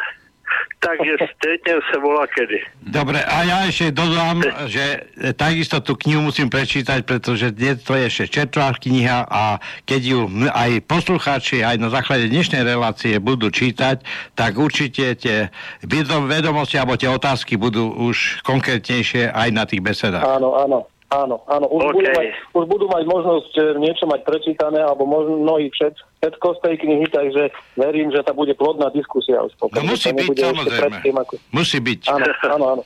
Áno. Dobre. Dobre, ja tu mám ešte mail pre pána Polrajcha. E, píše Milan Novotný z Nitry. Úvodom chcem pozdraviť Tibora, Tibor, to je pre teba dokonca, poďakovať, poďakovať sa za, za jehu ako za tvoju Tiborovú snahu odkrývať minulosť, o ktorej jej aktéri nechcú, dnes už ani nemôžu hovoriť bez následkov. Veľmi si vážim každého, ktorý pracoval v rámci svojej osobnej, osobnej cti a poctivosti v zložkách ako pán Polrajch, bez ohľadu na to, aký bol režim, lebo stranu barikády, na ktorej sa ľudia narodili, si vybrať nemohli. A teraz otázka na pána Polrajcha. Zaujíma ma, ako dokázal zvládnuť vnútorne ten pocit, po návrate a vyradení zo služby ten vnútorný rozpor, že niečo podstatné som riešil a zrazu nič. To víte, že po návrate a po že to bylo teda to takový, takový e, zvláštní, ale e, podívejte se, já jsem vždycky žil skromně, vždycky žil způsobem, abych mohl stát rovně s rovným čelem a o tom mi šlo hlavně. Tečka. Nic jiného v životě vlastně nic nemáte, než to, abyste si vážil sám sebe. Ja, ja, si myslím, že, ja si myslím, že o tom... I rozumět světu znamená pochopit sebe předně. Áno, ja si myslím, že o tom ste tu aj rozprával, ako, ako ste mal aký problém, keď ste, sa, keď ste sa vrátil naspäť. Potom tu mám ešte jednu otázku, že, že, že, že, že, že ste bol hanený vlastnými, hoci ste bojoval za svoju vlast a režim, v ktorom ste žil, ako sa len dalo. To ste tiež, myslím, povedal. Uh, ako ste dokázal morálne odolať, určite sa snažíte preverbovať preverbovať, preverbovať ho a mohli tomu aj, mnohí pod, tomu aj podľahli, stali sa defekt, defektormi. Tretia, ako si dokázali pracovať, bože, také otázky. Myslím si, že o tom sme tu už rozprávali a myslím si, že pána Polajka určite tu aj Slobodnom vysielači privítame, takže vám zodpovie všetky otázky úplne naživo. Môžete sa, môžete sa ho pýtať potom napriamo. na, co, na cokoliv, jo? Záver, záverom, Takže nech, nech, záverom nech, chce, počkajte, počkajte ešte, záverom sa chce poďakovať pánovi Porachovi za snahu hovoriť o tom, o čom sa bežne nehovorí. To si myslím aj ja, že rozprávame, alebo vy rozprávate aj s Tiborom rozoberáte veci, ktoré, ktoré sú, myslím si, že zakázané, o, o ktorých sa nesmie hovoriť. Tak, nesmie hovoriť. V dnešnej dobe, tak. V dnešnej dobe veľmi zaujímavé. A aktuálne. aktuálne. Tak, tak, dobre. Dobre, ja si myslím, že to tak, bolo dobre. Za, na dnešok všetko. Tibor, e, rozlúčim sa s vami, pán Poraj tiež s vami. Ja vám chalani ďakujem za, za vašu Také. hodinu a pol. Veľmi, veľmi závažných takýchto vecí informácií, lebo, lebo mnohí ľudia si myslia, že oni čo si na svete zmyslia, tak, tak sa deje, že ako si ustreliš, tak sa budeš mať, ale všetko v pozadí sa myslím si, že, že deje za ich chrbtami a potom sa to až, až všetko deje proste tak, ako si nikto, nikto ani neuvedomuje, že, že čo sa tam všetko v tom zákulisí deje. Určite, ja, ja len, ja len, ja len na, na záver si dovolím tiež jednu poznámku, ktorú, ktorá je veľmi dôležitá v zmysle osobnej skúsenosti pána Polrajcha a to je uh, jeho misia v Jugoslávii, ktorú sme tu nerozoberali. Ale to sa môže stať samozrejme predmetom tej ďalšej diskusie, pretože je to človek, ktorý z prvej ruky má informácie o tom, ako sa falšovali dokumenty ohľadne Ráčaku, ohľadne udalosti v Srebrenici, že to všetko je jednoducho jeden veľký komplot a podfúk a práca neserióznych ľudí, ktorí sledovali úplne iné záujmy, ako sú záujmy súčasného mierového riešenia tejto cesty, pretože ako som už hovoril na začiatku, ten dialog medzi doktorom Rugovom a medzi ľuďmi zo srbskej strany Miločevičom bol o tom, že naozaj oni chceli mier, oni chceli sa dohodnúť a Rugova prizvukoval, že sa obáva, že to nebude možné, pretože práve zvonka príde aké, aké si pokusy, alebo zvonka práve príde tá sila, ktorá toto všetko ohrozí. Napokon aj sme videli, akým spôsobom sa tý, tá situácia diala. som takisto obrovskej strbofóbie, ktorá bola v médiách úplne imanentná, bola prítomná, bola prítomná aj u nás a práve preto sa Česko aj Slovensko, ako som na začiatku hovoril, stalo agresorom, vzhľadom na to, že poručilo uh, chartu OSN a porušilo teda písmeno, teda, pardon, číslo 3 písmeno F tým, že vlastne ponúkol svoj priestor k tomu, aby mohli byť e, takéto agresívne akcie uskutočňované voči občanom Srbska. Toto sú veľmi dôležité totižto veci, pretože ak sa tu bavíme komplexne o nejakom slovanskom svete, čo je vlastne idea, ktorá nás Boh stala dokopy v rámci tej plavby na lodi e, z Moskvy do Petrohradu, tak potom musíme mať úplne jasné, musíme mať vyčistené svoje historické traumy, historické stigmy, ktoré sú falošne podstrčené a jedna z nich, tak najzásadnejšia, je práve Srebrenica, ďalšia z tých zásadných je Katín, ďalšia z nich je, e, sú, sú udalosti, ktoré sa, ktoré sa týkajú aj Slovákov, e, e, to sú hejce. Je tu jednoducho množstvo, množstvo udalostí, ktoré sa, ktoré sa e, snažia rozbiť tú slovanskú súdržnosť a vzájomnosť práve takýmto, takýmito vstupmi, takýmito eskapádami do našich vzťahov, ktoré sú veľmi e, naštrbené a spochybnenie práve pôsobením takýchto vonkajších vplyvov. Takže aj toto je jedna z dôležitých tém, ktorú, ktorú určite nájdete v knihe.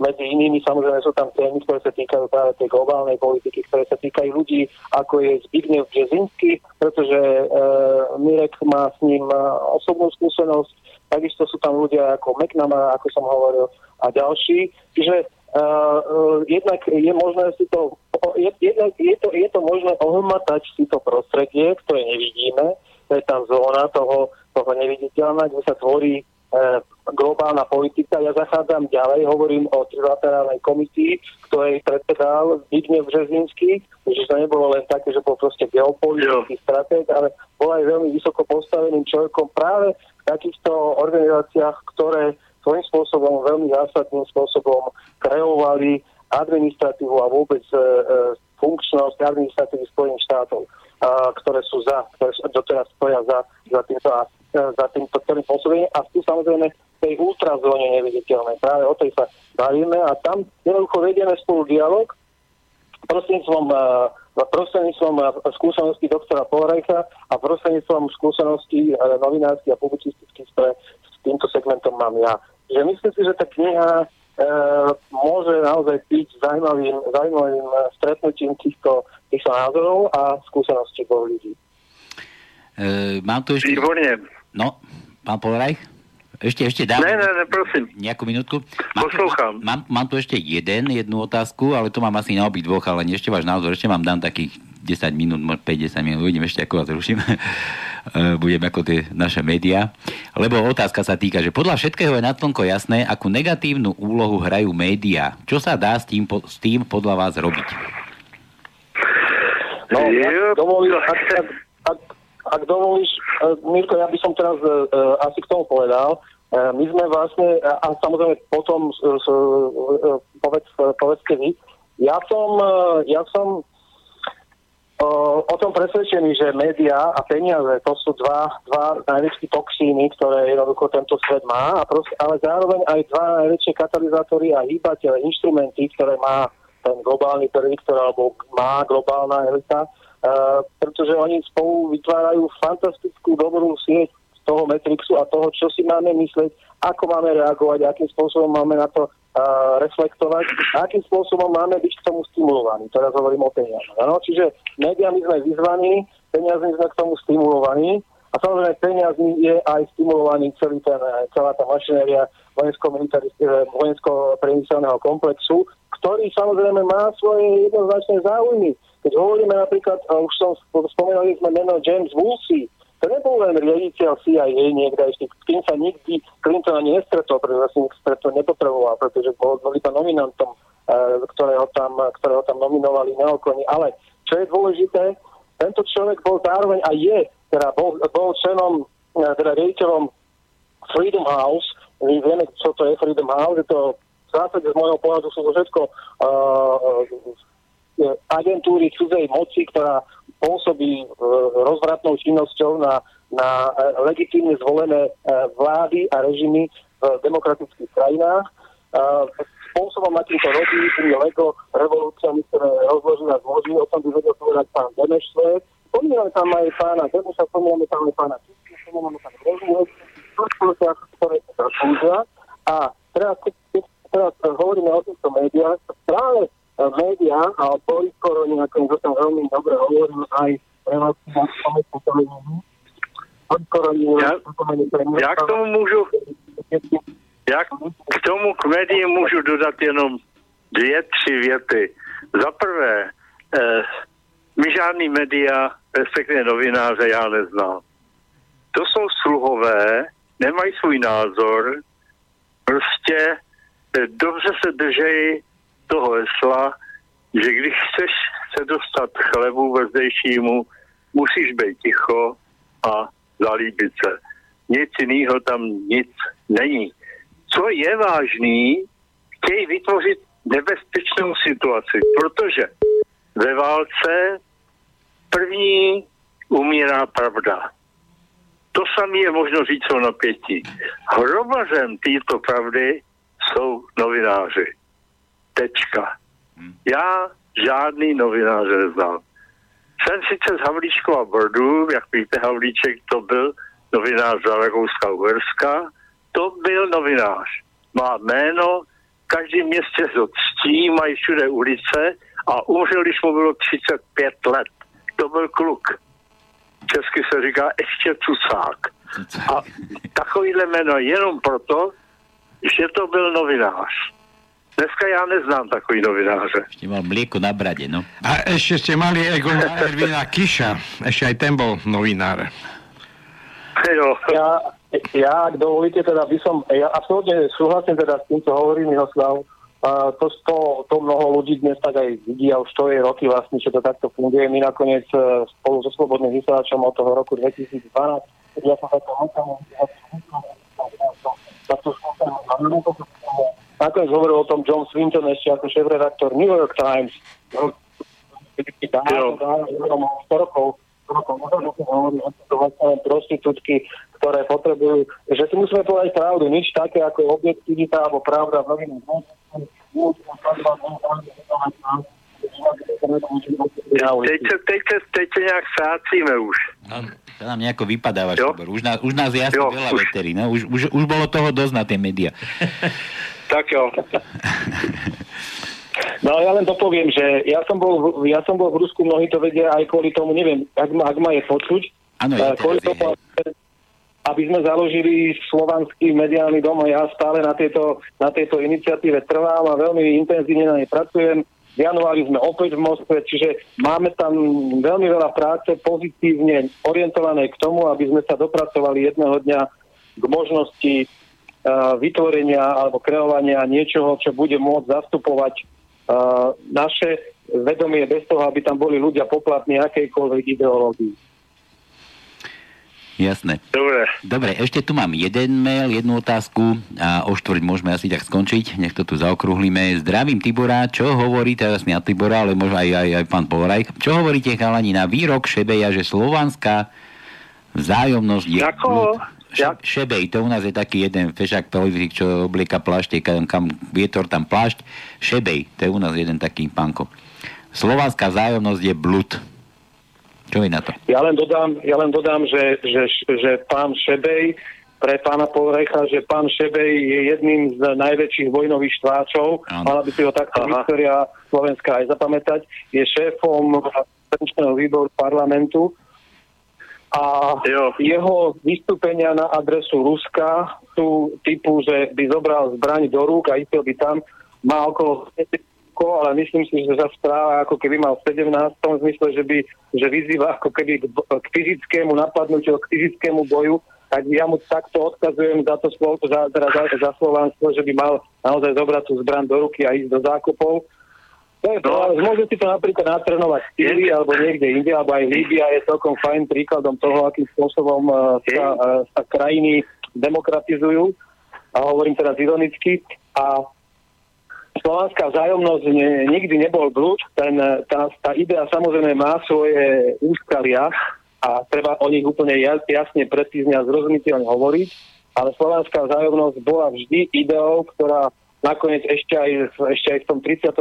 1935 roku definovala politiku vtedajšiu uh, Stalinovú, ale, ale v, tom, v tom dobrom slova zmysle ktorú premiestol nakoniec do toho, že sa vytvoril, že sa mal vytvoriť veľký slovanský blok. On nakoniec do toho opustil. Dokonca Bratislava mala byť svojho času ústredím tohto bloku a ja si myslím, že keby sa tak stalo, či, či by to bola Bratislava, Nitra alebo akékoľvek väčšie slovenské, väčšie, menšie, to je jedno, proste slovenské mesto, bolo by to tiež fantastické, lebo Slovenska ako most medzi západom a východom si myslím, že je myšlienka, ktorá ktorá stojí za to. Ale nechám samozrejme e, pána Polorecha, nech sa vyjadri k tomu, že či Slováctvo ako také je, je nezmysel.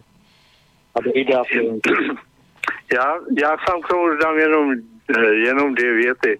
V podstatě e, jestli někdo mluví o zápak, zákopech a že by šel do zákopu a jestli chce vidět na druhé straně nějakého, nějaký, je to rusof, eh, eh, rusofobie a jestli nám chce vidět Rusa, tak si musí uvědomit, že dneska vedle toho Rusa stojí i ten Američan. Jinak, když tam nebudou stát vedle sebe, tak nebudou. Ani jeden. Tohle to, to je tak jednoduchá pravda a myslím, že tak snadno srozumitelná, že e, to je ta, proto tolik důkazů, že prostě rusofobie rovná se antiamerikanismus. Co se týká to, co teď říkal Tibor, já respektuju, taky jsem o tom napsal takovou malou studii, která se jmenuje, týká se to slovanství, pač to byl prvek. Já si myslím, že je těžko to definovat v dnešní složitý době. Slovanství je společenství největších, eh, nej, jej v podstatě jediný společenství ve světě. Ale jde o to, aby se nevyčlenilo spíš od toho světa. Ten svět musí být chápaný pořád dohromady. Já musím se přiznat, byl jsem jednou, a to je poslední věta, takové trochu to nadnes, nadlehčím. Když jsem byl hostem v Indianapolis, tam je fabrika obrovská, na, na americké rakety tam vyrábějí vlastníkem, já už jsem zapomněl jeho jméno, tehdy, to už taky 20-30 let, byl Slovák.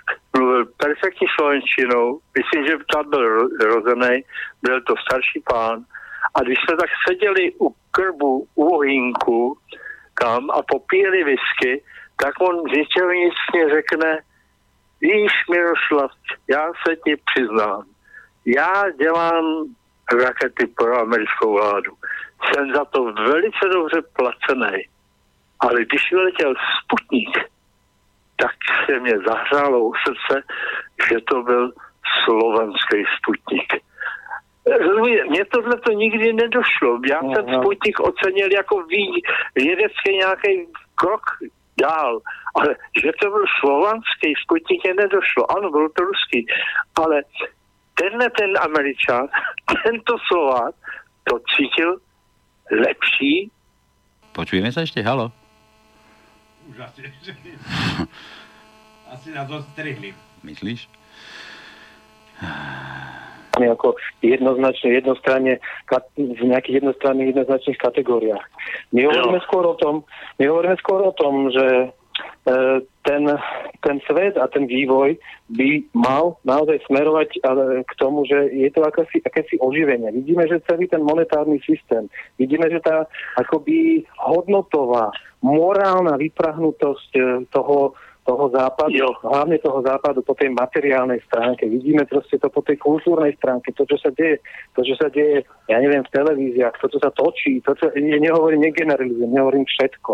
Hovorím väčšina z toho, čo sa dnes na nás proste valí, z e, ľudia bez nejakých veľkých vízií, tak tých 60. roky jednoducho uh, v celej Európe, nielen v Československu, boli akými si obrodnými, boli tam veľké vízie, vieme o tých Sartrovských víziách, vieme o tých Kamisovských víziách, vieme o tých uh, univerzitách v Paríži, ale aj v Prahe, ale aj v Bratislave nakoniec samozrejme, ktoré proste prinášali nejaké nové videnie. Ľudia začínali byť nadšení, začínalo to proste žiť, pulzovať, pretože začínali mať víziu čohosi, čo môže predstavovať dobro na Zemi, čo môže predstavovať ideál človeka, ktorý samozrejme sa snažíme od tej antiky a ešte pred antikou nejakým spôsobom naformulovať a nejakým spôsobom uviezť do praxe. Ovšem, teraz ten západ sa ukazuje, že začína byť ten akoby bez toho náboja, bez tej veľkej filozofickej vízie, bez akejsi takej koncepcie, ktorá by dokázala ľudí nadchnúť. Tu sa začíname proste naozaj deliť na ľudí, ktorí ktorí súhlasia, ja neviem, s migrantami, nesúhlasia na ľudí, ktorí súhlasia s homosexualizáciou, nesúhlasia. Skrátka, začína sa to, proste, začína to byť plitké. Tie témy začínajú byť povrchné, tie témy začínajú byť polarizujúce. Tie témy prestávajú byť veľkými témami, ktoré by dokázali nadchnúť ľudí, e, tak ako povedzme boli nadšení a stali na námestiach. Áno, autenticky stali v tom 89. autenticky stáli proti tankom v tom 68. Ale samozrejme to bolo proti. V tom 89. to bolo niečo za. Takisto cítili veľkú víziu. Táto chýba a ja som o tom presvedčený, že práve ten, ten znovu zrodenie alebo znovu obrodenie toho ducha vzájomnosti slovanskej, ktorý bude artikulovaný práve prostredníctvom médií, ktoré by sme mohli my uviezť do života, práve prostredníctvom slovanských univerzít, ktoré by sme mohli uviezť do života, aby sme dokázali zrevitalizovať našu vlastnú históriu, ktorú by sme mali si pamätať. Nemala by byť prekrútená len prostredníctvom západnej literatúry, ktorá bola zaprojektovaná niekde v germánskych alebo anglosaských univerzitách.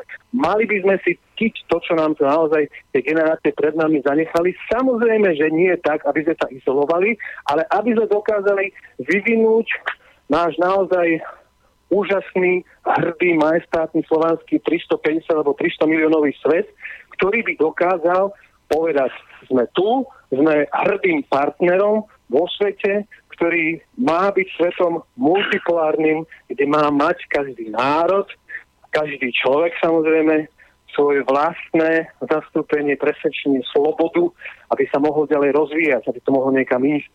To samozrejme sa nikdy nestane, pokiaľ tu budeme mať vojnových štváčov, udavačov a ľudí, ktorí fungujú na nízko vybračnom poli, ktoré hľadá nepriateľa. My sa snažíme pomenovať to, aby sme nemuseli hľadať nepriateľa, ale ponúknuť vízie, ale aj prostredníctvom toho, že budeme poznať svoju minulosť a že budeme poznať to, čo vytvorilo defekty z našej minulosti, aby sme sa im, pokiaľ je to možné, samozrejme teraz hovorím stále, stále, stále idealisticky, aby sme sa im dokázali v blízkej budúcnosti aj v ďalekej perspektíve vyhnúť. Souhlas, souhlas s malou poznámkou, že dneska hranice nechodí mezi východem a západem. Hranice se týká no. uvnitř společnosti, ano, uvnitř ano, ano. Ameriky, uvnitř Francie, uvnitř Německa a uvnitř, jak já to znám velice dobře, v Čechách. Tady jsou blízký lidi, kteří jsou mě velice blízký názorem a jsou tu lidi, kteří jsou bez názoru a proto chtějí, abych proto hledají toho nepřítele. Presne tak, presne o tomto som hovoril. A nakoniec o tomto je celý ten náš dialog na 419 stranách. To je fakt, jo. Takže díky vám všem. Počkajte, ešte mi neodchádzajte, sa tu začínajú množiť teraz maily na vás, tak akože len tak nešpekulujte, že teraz sa len tak vyparíte. Ako, ako Rusi 60, či ako v 80, po 89. Československá? Nie, počkajte, ešte mám jednu otázku, ešte by stihla prísť. Ďakujem za úžasný večer pri Slobodnom vysielači, takže pochvala pre obidvoch chalani. Otázka, otázka pre oboch. V súvislosti s históriou, ktorú poznáte, čo si myslíte, akú budúcnosť má Európska únia? Tibor tu už niečo spletal o Izraeli? No, tak to je otázka složitá, protože jeden takový politik náš, teď současný, se když si začal uvažovat a přišel na to, že první pokus tady v Evropě, nebudu mluvit o nějakém mířím svodě a tak dále, to bylo kvůli Turkám a já nevím co, ale v moderní době to byl nějaký Hitler. Ten sjednocoval Evropu před, a teď tam srovnal dokonce eh, Atkinson, což je bratr, a Brit, bratr toho známého komika amerického, eh, anglického, často vidět v televizi, ten napsal knihu maj, a ta se jmenuje eh, Fascist Europe Rising.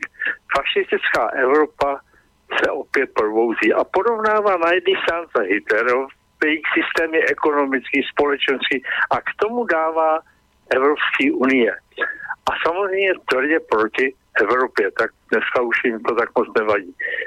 Já eh, nechci říct určitý situace, které by měly věc k jedno, jednocováním, to ano, to je centralizace, dejme tomu nějakým způsobem. To, že nemáme hranice, je dobrá věc. To, že můžou lidi jít kam chtějí a že můžou pracovat chtějí, je dobrá věc. Ale samozřejmě je vždycky rozdílný zájem. A ten zájem ve společnosti se nějakým způsobem prosazuje. Bohužel není to jenom takzvaný národní zájem. On ten národní zájem se dost privatizuje. Privatizovat národní zájem to znamená, že jsme řízený mezinárodními společnostmi, který pracují na Slovensku nebo v Čechách nebo kdekoliv, ale peníze od tam odcházejí zisk a dividendy chodí někam jinam. Takže teď mě řekněte, jak tohle chcete sjednotit. To je úplně o něčem jiným, než ta Evropa je ochotná dneska mluvit. O, dneska máme spor s Evropou, teda Češi, Slováci se z toho dostali prej kvůli nějakým pár lidem, kvůli migrantům. Co to je za nesmysl? Protože oni si myslí, že můžou přidělit migranta, že to je Peter Brambor, tam ho postaví kamkoliv v Evropě a on tam bude. To, ale nevšimli si, že všichni migranti mají nožičky. A že vždycky odejdou tam, kam chtějí. To je jedna věc. Pak to se účelově zapomíná, že první vlna migrantů v Evropě nebyly jenom v Syrii, ale byl to třeba taky boje na Ukrajině, kde přes milion migrantů, většinou ruského původu, ale Ukrajinců, odešlo do Ruska. Že my v Čechách máme skoro 200 tisíc Ukrajinců, kteří tu pracují. Ano, přijdou jeden den jako Ukrajinci a druhý den se snaží mluvit česky a chtějí a jsou, mají dobrou pověst. Nikdo na ně nenadává. Jsou součástí naší společnosti. A to jsou ale migranti. Ty se sem nahrali, ano, jdou za lepším obživou, ale každý migrant musí někde pracovat. Čili všichni jsou svým způsobem ekonomičtí migranti. A ty odešli hlavně teda také ne kvůli té situaci, která politický, vojenský situaci na Ukrajině. O tom nikdo nesmí říct slovo. Tam nám, nás budou pokutovat jako Českou republiku, Slováci z toho vypadli, z toho Washingtonské čtyřky nebo pětky a nás budou pokutovat za to, že tu jsme nevzali migranty, já nevím, z Afriky. Ale my máme těch migrantů daleko více než Francie, který přišli třeba z Ukrajiny. Takže ono to není tak jednoduchý. Takže to Evropská unie, pokud budete mít různé státy různé velikosti s různým zájmem, ano, přichází nám ještě nějaký peníze z Evropské unie. Dokonce vám to vyčíslili, že to dělá, já nevím, ročně 200 eh, miliard dostaneme na dotacích. Ale zároveň byli schopni, dneska jsou schopni vyčíslit, že odchází ročně odsud 600 miliard z Čech odchází do západních států evropských, protože tam jdou formou dividendy, zisku a tak dále, pač ta ekonomika je v jejich rukou, tak co si budu povídat. Hm, u nás je Takže, to, to jisté, jasné. Rozumíte mi, nemůžu vidět, těžko řeknu, tak zítra uděláme hranice a nikdo, nikdo nepojede na Slovensko třeba například, to je úplně absurdní, jo, nebo do Rakouska, jo. To nejde. A to není třeba. Až, že by tady nemohli chodit do školy a tak dále. To, to patří k tomu. Jenomže, když jdete do jádru věci, do ekonomiky, tak najednou jste ztracený. Pláč o to hlavně. Jde o těch 600 miliard, které jdou odsaď pryč. A nikdo se nezabývá tím, že to je nespravedlivý vůči tomu malému národu Čechů tady někde v Evropě.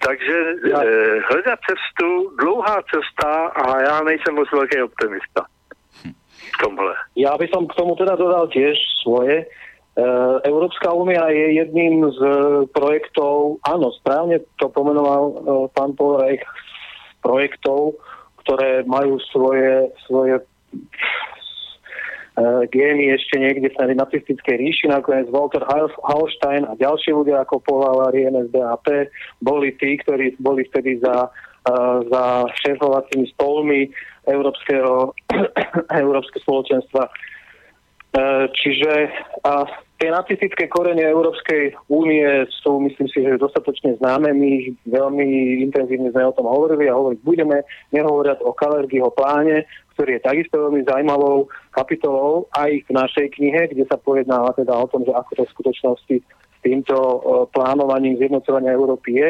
Jednak hovoríme aj o veľkých segmentoch v celom svete, ktoré majú byť nakoniec zjednotené do jednej svetovlády. To nie sú žiadne výmysly, to sú jednoducho pracovné tézy práve tých skupín, o ktorých hovoríme. Keď hovoríme o vôbec riadení alebo riadiacich štruktúrach Európskej únie, potom treba povedať, kto volil e, ľudí, ako je, ja neviem, e, e, Jean-Claude e, e, ako prezident, prezident Juncker, prezident, alebo predseda Európskej komisie. To volil týchto ľudí. To volil ľudí, ktorí, ktorí, ktorí tam sedia na vrcholových pozíciách. Nehovoria o tom samozrejme, že uh, nedávno sme mali tú skúsenosť, že jednoducho Šorošovi sa niečo nepáčilo v súvislosti s univerzitou v Budapešti a v súvislosti s Orbánom, tak samozrejme okamžite si dal schôdzku s Junckerom, kde vidno teda kde vidno teda ten e, e, e, jednoducho prepojenie tých stíl, o ktorých hovoríme, ekonomických e, tých stíl, ktoré ovládajú finančný systém, tých stíl, ktoré ovládajú aj korporácie napojených práve na záujmy toho, čo, čo hovoríme, čo čomu hovoríme politika. Ale presne tak, ako hovorí Miroslav, Eh, ten záujem musí byť podporený dôverou verejnosti.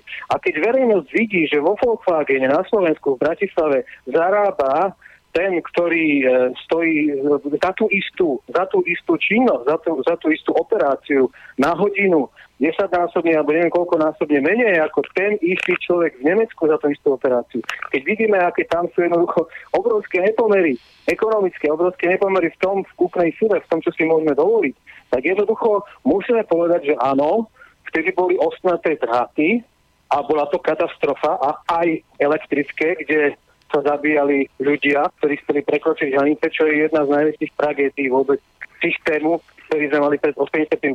rokom a na ktorý treba naozaj vždy mysleť. Ale na druhej strane dnes tu máme rovnaké hranice, hoci nie je teda takéto materiálne, fyzické, ale máme tu hranice, ktoré jednoducho nás rozdeľujú na kategórie obyvateľov, ktoré jednoducho sú neprehliadnutelné. Čiže to, čo si môžeme, e, čo si môžeme my dovoliť na Slovensku po 30 rokoch od 80. pomaly od 89.